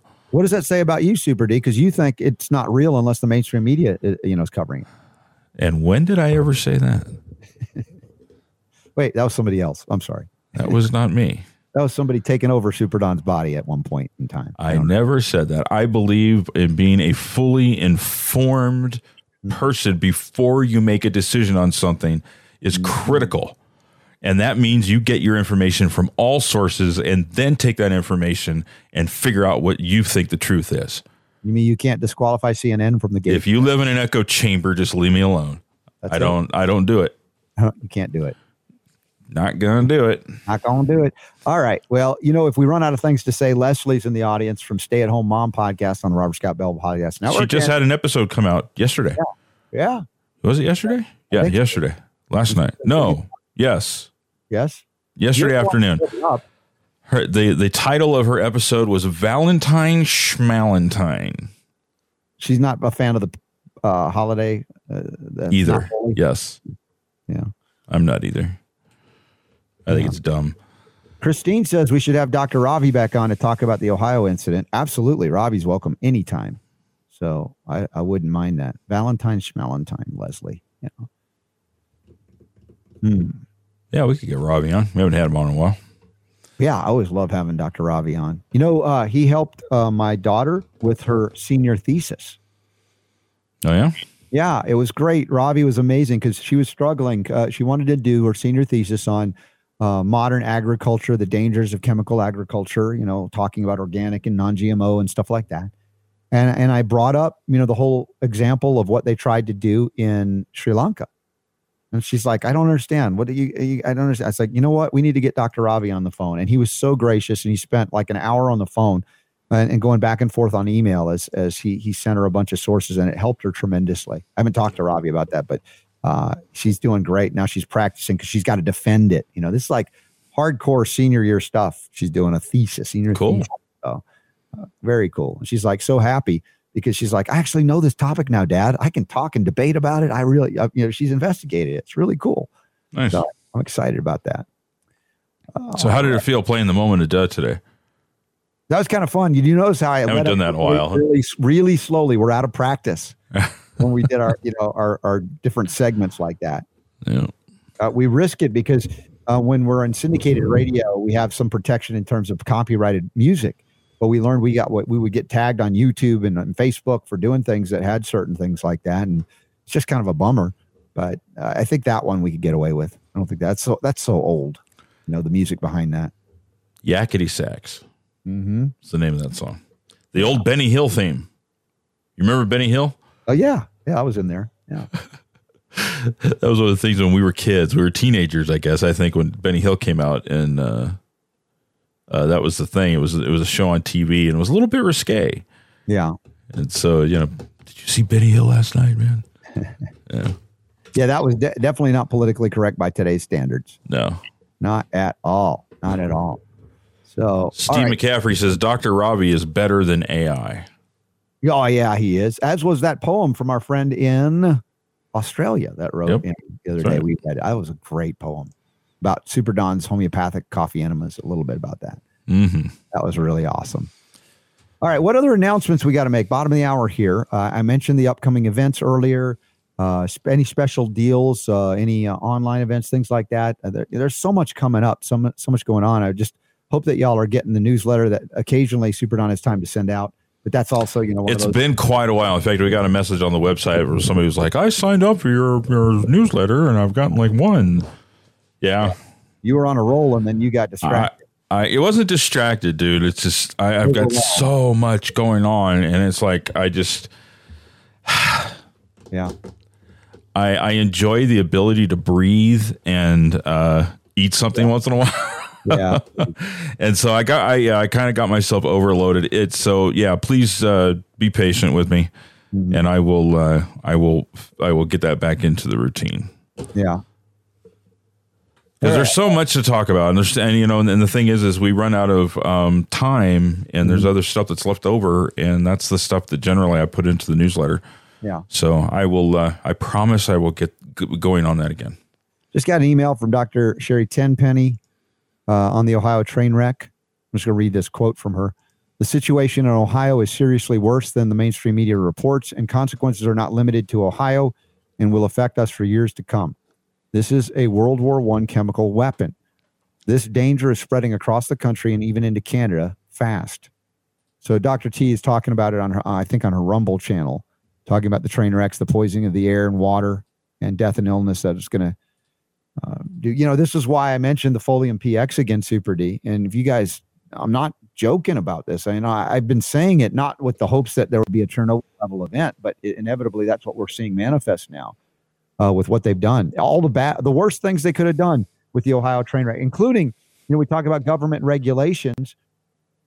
That's what precipitated and fa- uh, facilitated this. Even though there were people in the trains themselves going, "Hey, we need to have better brakes. You know, something like, you know, all these things that you could see lead up to it. And you're like, oh, if only government had more power. Well, they had enough power to do it and they refused to do it. The people on the ground that run these things know better and they don't pay attention to them. There's all kinds of economic interests and lobbyists that keep certain things from happening that should happen. See, there's a list right now. They've got that Marty Makary on on, on uh, Fox News right now. They were showing the list. Mean, there's this huge list of of uh, chemicals that burned and went into the air. And I love it because it's, uh, they had uh, Governor DeWine on earlier. And and he's just like, well, you know, we tested the air, and the air, uh, everything's good. And they tested the water, and the water's good. And it's just like, where do you think this stuff went? I mean, do you think it just went up into the sky, and then you know, f- fairies to flew it off into outer space or something? I mean, yeah, I mean, it's got to go somewhere. Mm-hmm. You know, it's in the environment, so it's it's not like I mean, some of the pictures I remember seeing of, of, this this giant plume. I mean, gosh, it's been burning since like the third, and today's the fifteenth, and it's still burning.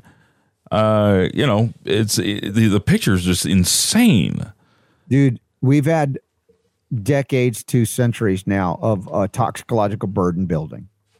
And the so called environmentalists are only into climate change and they don't care about actual climate not climate, let me just say environmental emergencies and catastrophes. That's not their purview. They don't care about that. It's only about, hey, what can we do to centralize the power structure on the planet and starve you out and make you freeze in the winter and beg for scraps? Don't wait for them to come to your rescue. They're not like, you know, waiting on the rooftops of Katrina for FEMA to save you.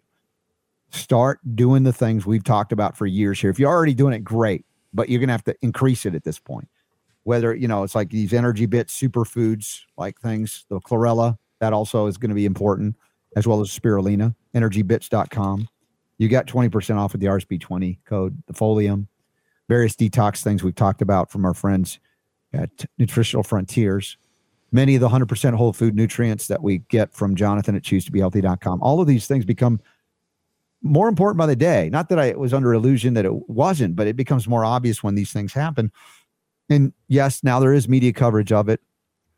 But how many of them are bringing on, let's say, doctors or non doctors or homeopaths or naturopaths to say, here's what you need to be doing to counteract the toxic poison you're exposed to now just from breathing the air?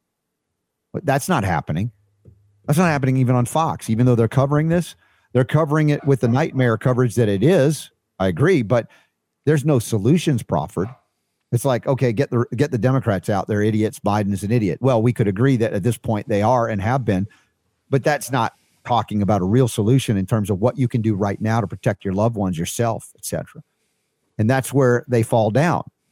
CNN falls down, MSNBC falls down, ABC, NBC, CNN. Name the mainstream news network and tell me one of them that are bringing on doctors and non-doctors or holistic doctors to talk about what can be done to save these people. Well, I you, you got to give Fox News at least a little bit of credit mm-hmm. for the fact that at least for a little while, yeah, they had a show that you were on, yes, with Carol Alt, um, that was doing just that. So, granted, some point somebody made a decision. Ah, maybe this is not a good idea anymore. Yeah, and they canceled the show, but they did. They did at least give give it a shot there for a little bit. A healthy you and, and Carol Alt, yes. Yep. God bless you, Carol. You did amazing work in that regard. So, yeah, uh, give them props for that time. CNN has Sanjay Gupta, though. You know, so I mean, come on. Yeah, when when has he ever talked about uh, detox protocol? Guy takes Tylenol for the flu. He's a moron. I'm sorry, Sanjay. Get on the show. I'll call you that in regards to that particular bit of advice you might have received or thought was good for you. And it was the worst flu you ever had. I'll never forget that because it was like, okay, this is where you show brain surgeons are not that smart. All right. Uh questions of the day, maybe?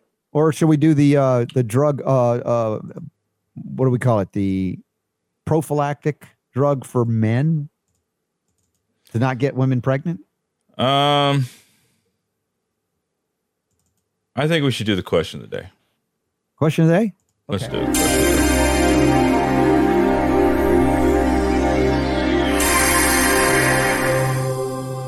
Yeah, it looks like a big one. Wow, this is a big one. This is a big one. Is it in the note? Oh, I got it on my screen too, so I can see it because it's huge. From Sandy. Hi, Robert and Super Don. I apologize for the long build-up and question. So please feel free to edit as necessary. We don't usually have to edit unless there's some words that we don't want the kids to hear.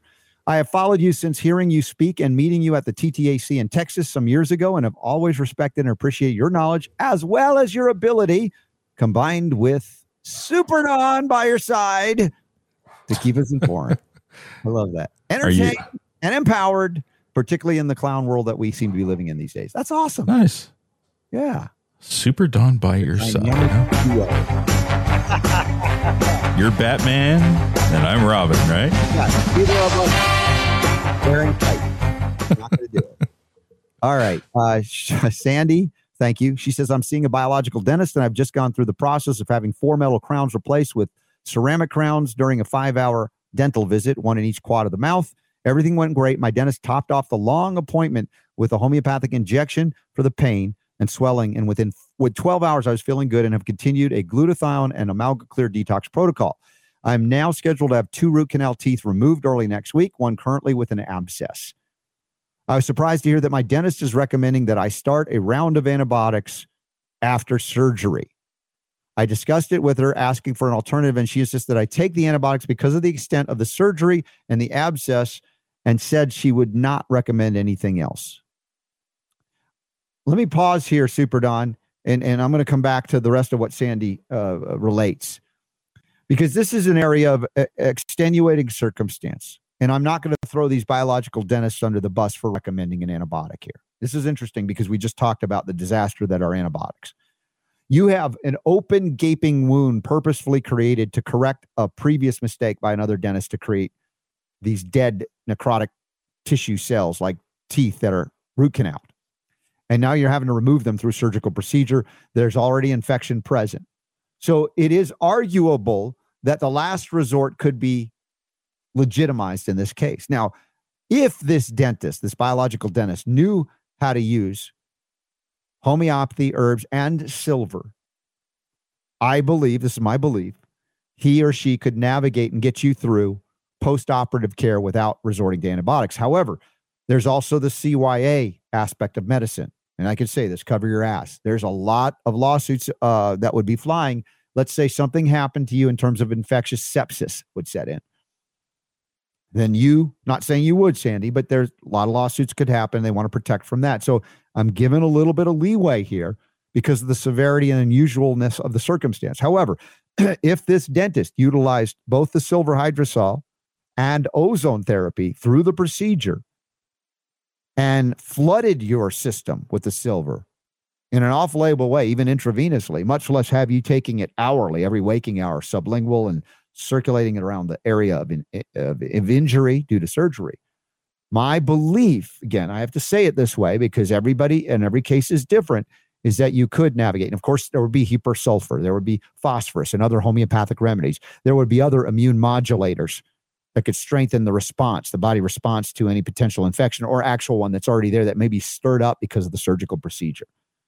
But your your biological dentist is not being, let me just say it, a, a medical moron here.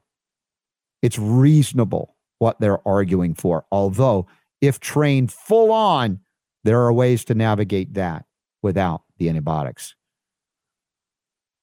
All right. So uh, Sandy says, as soon as the word antibiotic came out of her mouth, I immediately thought of you, hearing you discuss not using antibiotics many times and have read your aloe and silver protocol.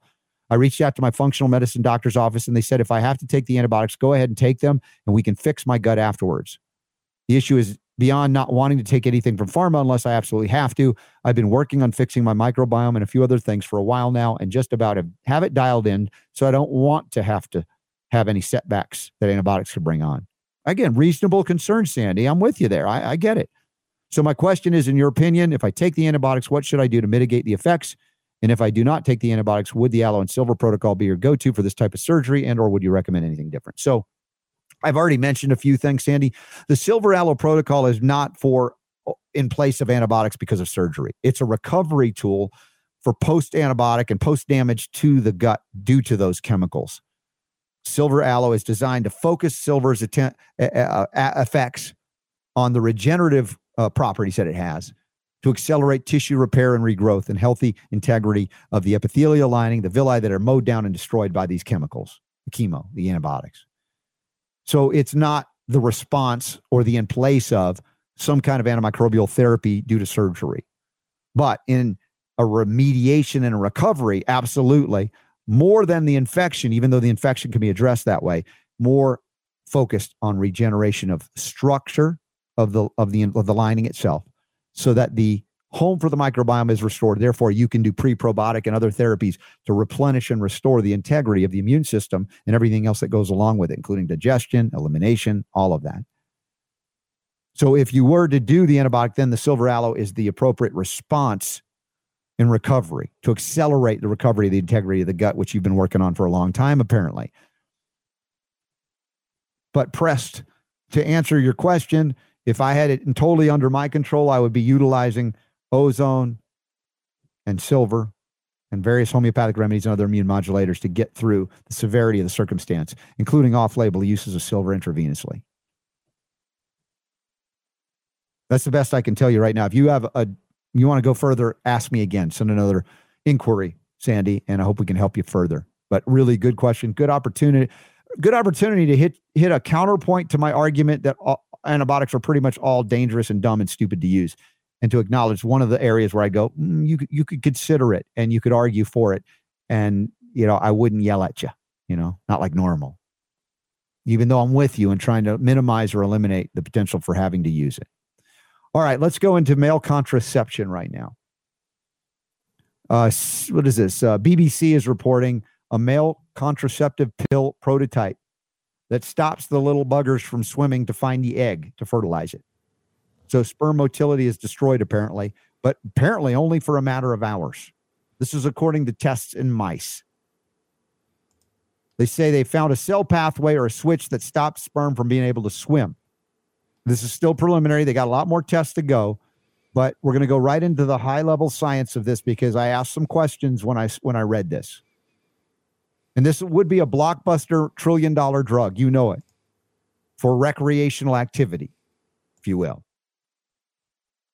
You know, to accompany Viagra, for instance, which is a, a recreational drug now too, because addressing uh, impotence in men, it, it, Viagra deficiency is not what causes that, but it's become the the shortcut to that. So, in one of the uh, little paragraphs of how does it work, it said instead instead of the- what what it does, the sperm swim switch they are targeting is a cellular signaling protein called soluble adenylyl cyclase or SAC. And the experimental male pill would inhibit or block it. So we have a cell signaling protein that it would inhibit or block. What was my question initially, Super Don, when we were talking about this this morning before the show? Immediately I asked, I wonder what other pathways would be impacted.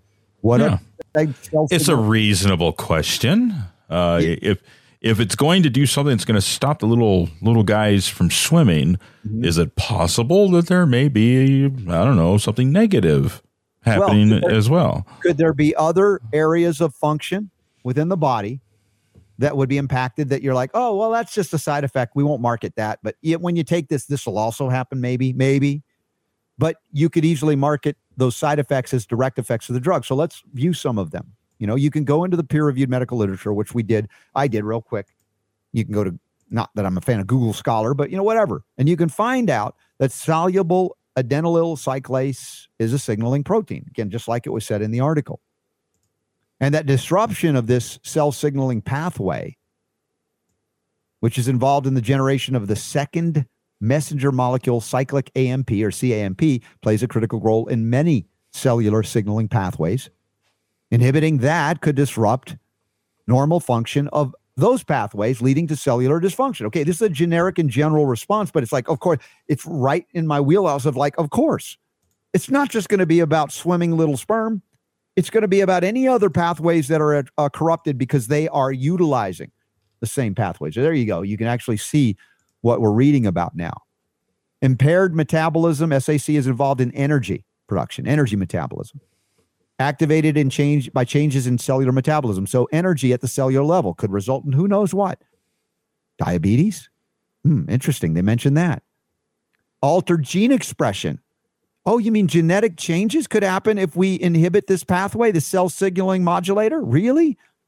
A lot of physiological process could re- could result in alternate or aberrant gene expression, and then who knows what diseases uh, transpire from there. Disrupted calcium homeostasis. Nobody has a problem in metabolizing calcium. Have you heard of calcification of the arteries? Oh, how about neurotransmitter release, gene expression? This could lead to many other cellular dysfunctions and other potential adverse effects, including unlimited and unintended off target effects on other cellular pathways, leading to who knows what side effects or toxicities. So, sounds promising to me, right? Sign me up. Uh, I, I wonder what this drug commercial uh, would would sound like when they had to go over the, the the list of possible side effects that you should be aware of while Yeah. people are dancing in the rain or whatever it is. Yeah. So, uh, Yeah. what would you say? Oh, well, three hours. It only three hour, three hour tour, right? A three hour tour to what? Brain and nervous system dysfunction, altered gene expression that can manifest as who knows what cancer. But this Well, is and you have to imagine that I mean somebody who was taking this probably would not take it one time yeah, uh, and then never use it again. So now we have to look at what happens when it's used long term. it'd be the casual, you know what, drug of choice. Yeah. And we're like, well, whatever. I don't care about the side effects. Just want to have my fun, you know. Why don't they do it in a time release microchip? Why not? You're ready all the time. That'd be high tech. Yeah, kind of cool. CNN Health says they are uh, really close to uh, testing this on humans. I think that means that it's been used on humans for years, probably. But they can implant microchips into pacemaker-like devices to take freeze-dried drugs and release them slowly over time. You don't like getting shots? You don't like getting shots of biologics for osteoporosis? Yeah, they actually mention osteoporosis drugs. Why do we need time release osteoporosis drugs when osteoporosis is largely the result of mineral deficiencies and not even calcium at this point, but silica or silicon magnesium, copper, so many connective tissue minerals that are really in deficiency that manifest as osteopenia and osteoporosis. But no, we got to have time released microchips of Boniva and Sally Field juice drugs, whatever. She was a big promoter of that, I think. So I'm just, you know, I'm into, mm-hmm. I like science fiction like the next guy, Star Trek in uh, this out, but the idea of just freeze drying drugs for permanent slow release, drip, drip, drip, or however they get it in, I'm not. Well, it's interesting. It looks like I'm guessing a they're they're they're promoting it or they would be promoting it. They say here that it's not going to be ready for mainstream use for at least 4 years. yeah, but put it in they- the pets though.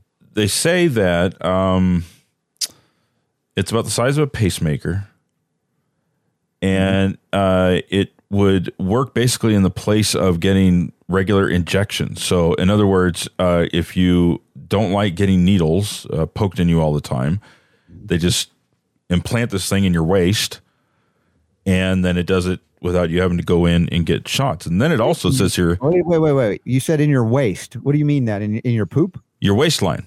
Oh, no, not your, come on. That made no sense. What you were saying. I'm with Your you now. waist. You know where your waist is. Yeah, but I heard W A S T E. I- Yeah, of course you did. Well, I'm helping people learn English. It's like it's very Okay. All right. All right. So and then and then they say other drugs that could potentially be delivered in this manner include chemotherapy, oh lovely. fertility hormones, and vaccines. Mm, of course, There but it'd go. be it'd be infertility hormones probably. So you don't have to stand in line for your booster. Um, you just get this thing implanted, and it'll just Mm-hmm. it'll get you, you know, once a month or whatever. yeah. Um, yeah. You know what? Listen, we've been talking about this sort of thing. This, this, listen, dude, this is another one of those things where people had been like, "Oh, you're a conspiracy theorist," and people were talking about this. I remember, Yeah. about the whole implanting chips, you know, in in, in you that are do stuff. Um, that was that was for crazy people, I guess. You know, 20, 30 years ago. Now it's it's innovation. Now it's uh, Toxic toxic medicine implants are for crazy people, but people have been programmed into crazy. We are living in you know a century of the medical plus of the medical monopoly, completely corrupting our thoughts if we even have them of our own, and we just kind of drone about like drug zombies, going, "Oh yeah, that sounds great. Let me take that and inhibit that," and, da, da, da, no no connectivity to cause and effect, and that the effect is caused by the very thing that you're taking for the thing you think you want, with 10 other things as a result that are not good, that you don't want. But again, profitable for those that have prescribed this medicine for you or implanted it, whatever the case may be. Just, you know, when I get to those moments, Super Don, I like, I go, ah, why do I even bother? I mean, have we reached anybody? But then again, y'all are here, and occasionally we hear from you. For those of you who are here, our AMA, for those of you Patreon supporters, eh, we have elected to use the last day that we have available in this calendar month of February 2023, Monday the 27th. Monday the 27th at 7 p.m. Eastern, 4 p.m. Pacific for our next Ask Me Anything on Zoom, which we've been having a blast. And by the way, two people, if you're in the audience, didn't send Super Don your address. So I have got two sets of silver that I'm going to repurpose and give them away in the next one. I think that's what we what we do is if they don't they aren't claimed, then they go back into the. Uh, You didn't ask for much. Just send the address to Super Don. That's all. And I sent everything else. I think one more. I think Lorelei's got something coming, but everybody else, two more people that didn't. I love giving stuff away to you guys. You're so amazing. So much fun to do that. So much fun to do that. All right, this weekend, remember Trinity Health Freedom Expo virtual Saturday, Sunday. Sign up 30 bucks, 3 months to watch it all. I'll be moderating the panels on cannabis as medicine, updates there, as well as a panel of the Trinity instructors on Sunday. While in between that, I'll be attending the fundraiser event, Health Freedom event for Jonathan Emord in Glendale, California, near Burbank. And then after that, coming back a little bit, very short uh, visit, then heading to Atlanta. Visit with mom and all my friends in Atlanta for the Next Steps conference, next-steps.info, and then the nurse event on the 21st for Kimberly Overton. I'm going to miss that, but I'll get there afterwards and we'll see you there. It's going to be a lot of fun. So thank you for being here, everybody. Thank you as well to Nurse Michelle for being on board today and what she's done is quite extraordinary. And I, you know, look, if you guys got questions or comments, bring it because we're about to enter the bonus zone. The zone. Twilight Zone. bonus zone on the Robert Scott Bell Show. Thank you all for being here. Please share the show. A lot of people don't know, still don't know about this show. I know it's not that, no, it is that scary. I know. Learn the things we know. But after you get past the scary part, are you not empowered? Are you not entertained? Are you not engaged and inspired? I hope so, because that's what I'm here to do. And I'm here to be inspired by you as well. Enough of that, Super Don. Let's go to a 60 second pause and come back for the bonus zone on the Robert Scott Bell Show, where the power to heal is yours.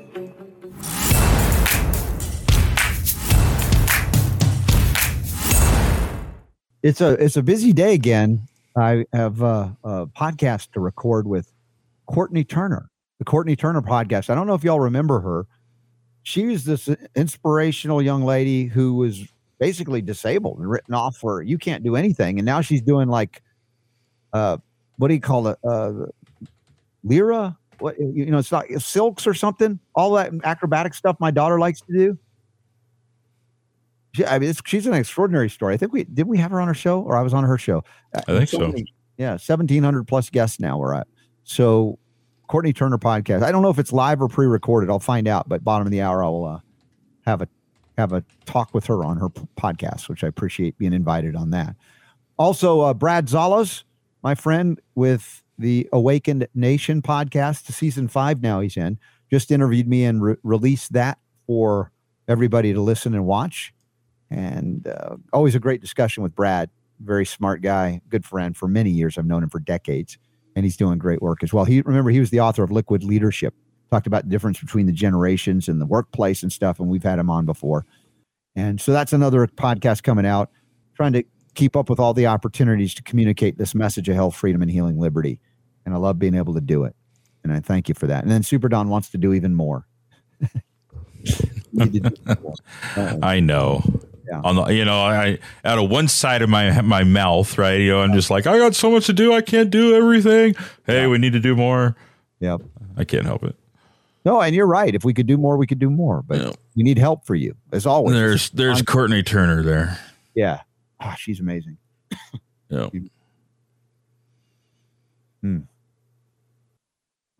Ah, Taking a sip of tea here. All right, let's see what's going on in the chat room today. If you guys are interested, we can car- carry on and talk about. All right, Diana of the night. What is that? Oh wait, Leslie says, how many guests have been added since Kevin started? I feel like your number has grown exponentially. Yes, it, has. I, I'm thinking close to 200. I might be slightly exaggerating that, but You think so? 150 maybe. Yeah. I mean, it's certainly the acceleration of guests, uh, unlike any time ever before in the history of this show. Kevin's like he doesn't take steroids, but it's like he does in, in terms of reach people and get them connected, and even hook me up with shows that I end up on. And thank you, Kevin. God bless you. We love you. He, you know, I, he's so funny though. Like he sends a message to us in our little group message. Why do you hate me? Are you oh no, what was it? It was yeah, something like that. It was uh did I piss you guys off? right? Yes. And I was like, yeah, know- totally. Uh, we're totally, totally pissed off at you. granted, I mean, we don't always answer in 30 seconds or less. Uh, but, but the way he responds it just makes me laugh.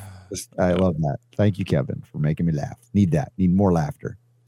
Uh, let's see. Diana of the night. You are the epitome of inspiration, RSB, and Super Don. Oh, a- a- and at Super Don is your rock or horse sense. Hmm. Hello, Hello. I'm Mr. Ed. So Diana has just likened you to a horse. I don't know how you feeling about Well, that. Well, thank you. A Why the long face? beautiful mare. Yeah. Diana loves the new transition music. A welcome earworm, she says. Yes, thank you for that. Oh, good. Yay. We like to be the Thank you very much. of good things, and uh, Super Don is definitely the epitome of horse sense. Yes. I don't even know what that means. What's horse sense? I've heard of it before. What does it literally mean? I, I have to think it's an offshoot of just common sense. It's like you know, ca- coming back to the you know to the ground, the horse sense about. Let's see. Horse sense. Common sense. Mhm. Okay. Yeah. Why do they call it horse sense? Uh, let's see here. In oh, here we go. In 1832, Mhm.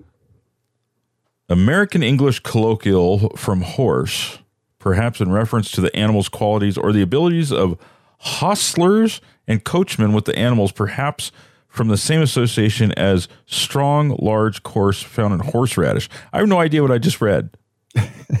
okay, whatever. Did, did, she- did that say horseradish? I'm just like horseradish. I love horseradish. Do you like horseradish? That's the stuff that'll burn your nose. it, you got to be careful with it. it Yeah. It's you get you know you have to be very very gentle Mm-hmm. and and uh and, and careful with horseradish because if you eat it the wrong way, you put too much in there. It's one of those things where you eat it and then you breathe through your nose Yeah. and you're like, oh, feels like your eyeballs are gonna f- you explode out of your head. Yeah. But I am a big fan of horseradish, especially you give me a good uh, a good steak Mm-hmm. or a prime rib with a little bit of horseradish. I, I personally prefer though to mix a little bit of sour cream with it, Mm. so it's not you know shocking.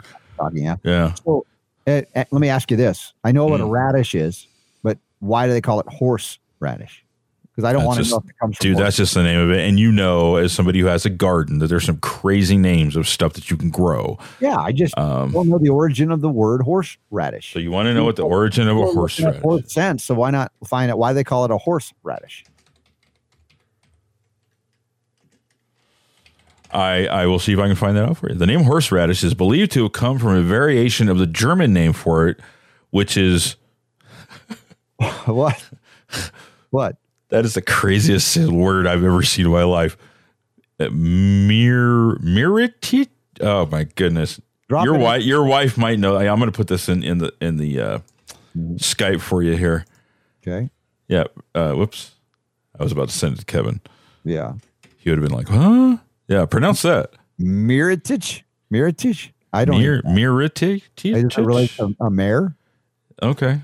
Yeah. Anyway, so that word, uh, which is uh, meaning sea radish, apparently in German, the English were said to mispronounce the German word "mir" and became calling it Mare. "mirrat" mirradish. Miradish. So a mare. Eventually, it was called horseradish. okay. Well, there you go, You know dude. this, Yeah. Nobody, I'll bet you, there's nobody That could have been a that trick. would have would learned that today, except here on this show. The origin of the word horseradish. That could be the trivia question to win prizes. It, it should have, yeah, it could have been. Nobody would have gotten it, but Yeah. Leslie says Kevin asked her why she hates him. so so it's one of the things when you're not responding to me. Why do you hate me? All right, he's gonna uh, to come up with new things now that it, yeah, his, there you go. his uh, secret is out. We don't hate Kim. Of course not. So Leslie is going back to the microchip story here. She's asking, how could a microchip contain vaccines and meds? Mm-hmm. Uh, I believe in this story it said it was freeze dried. Right. Yeah. Yeah. So somehow, I guess, reconstitutes somehow in in uh, in your in your body and then is absorbed. I guess. Yeah. I'm just so far out of touch with the drug America thing, you know, that I Yeah. talk about things. I'm wondering of how many people, if if most of the country still believes there's drug deficiencies by their behavior, you know, it's no it's no wonder why we have a, a you know a top end growth of the show. There's a lot of people that are like, I don't want to hear that message because I have to take responsibility for my health, Robert. I don't want to do that. I want to be able to take a pill still and just carry on with my lifestyle and diet the way I've always known it.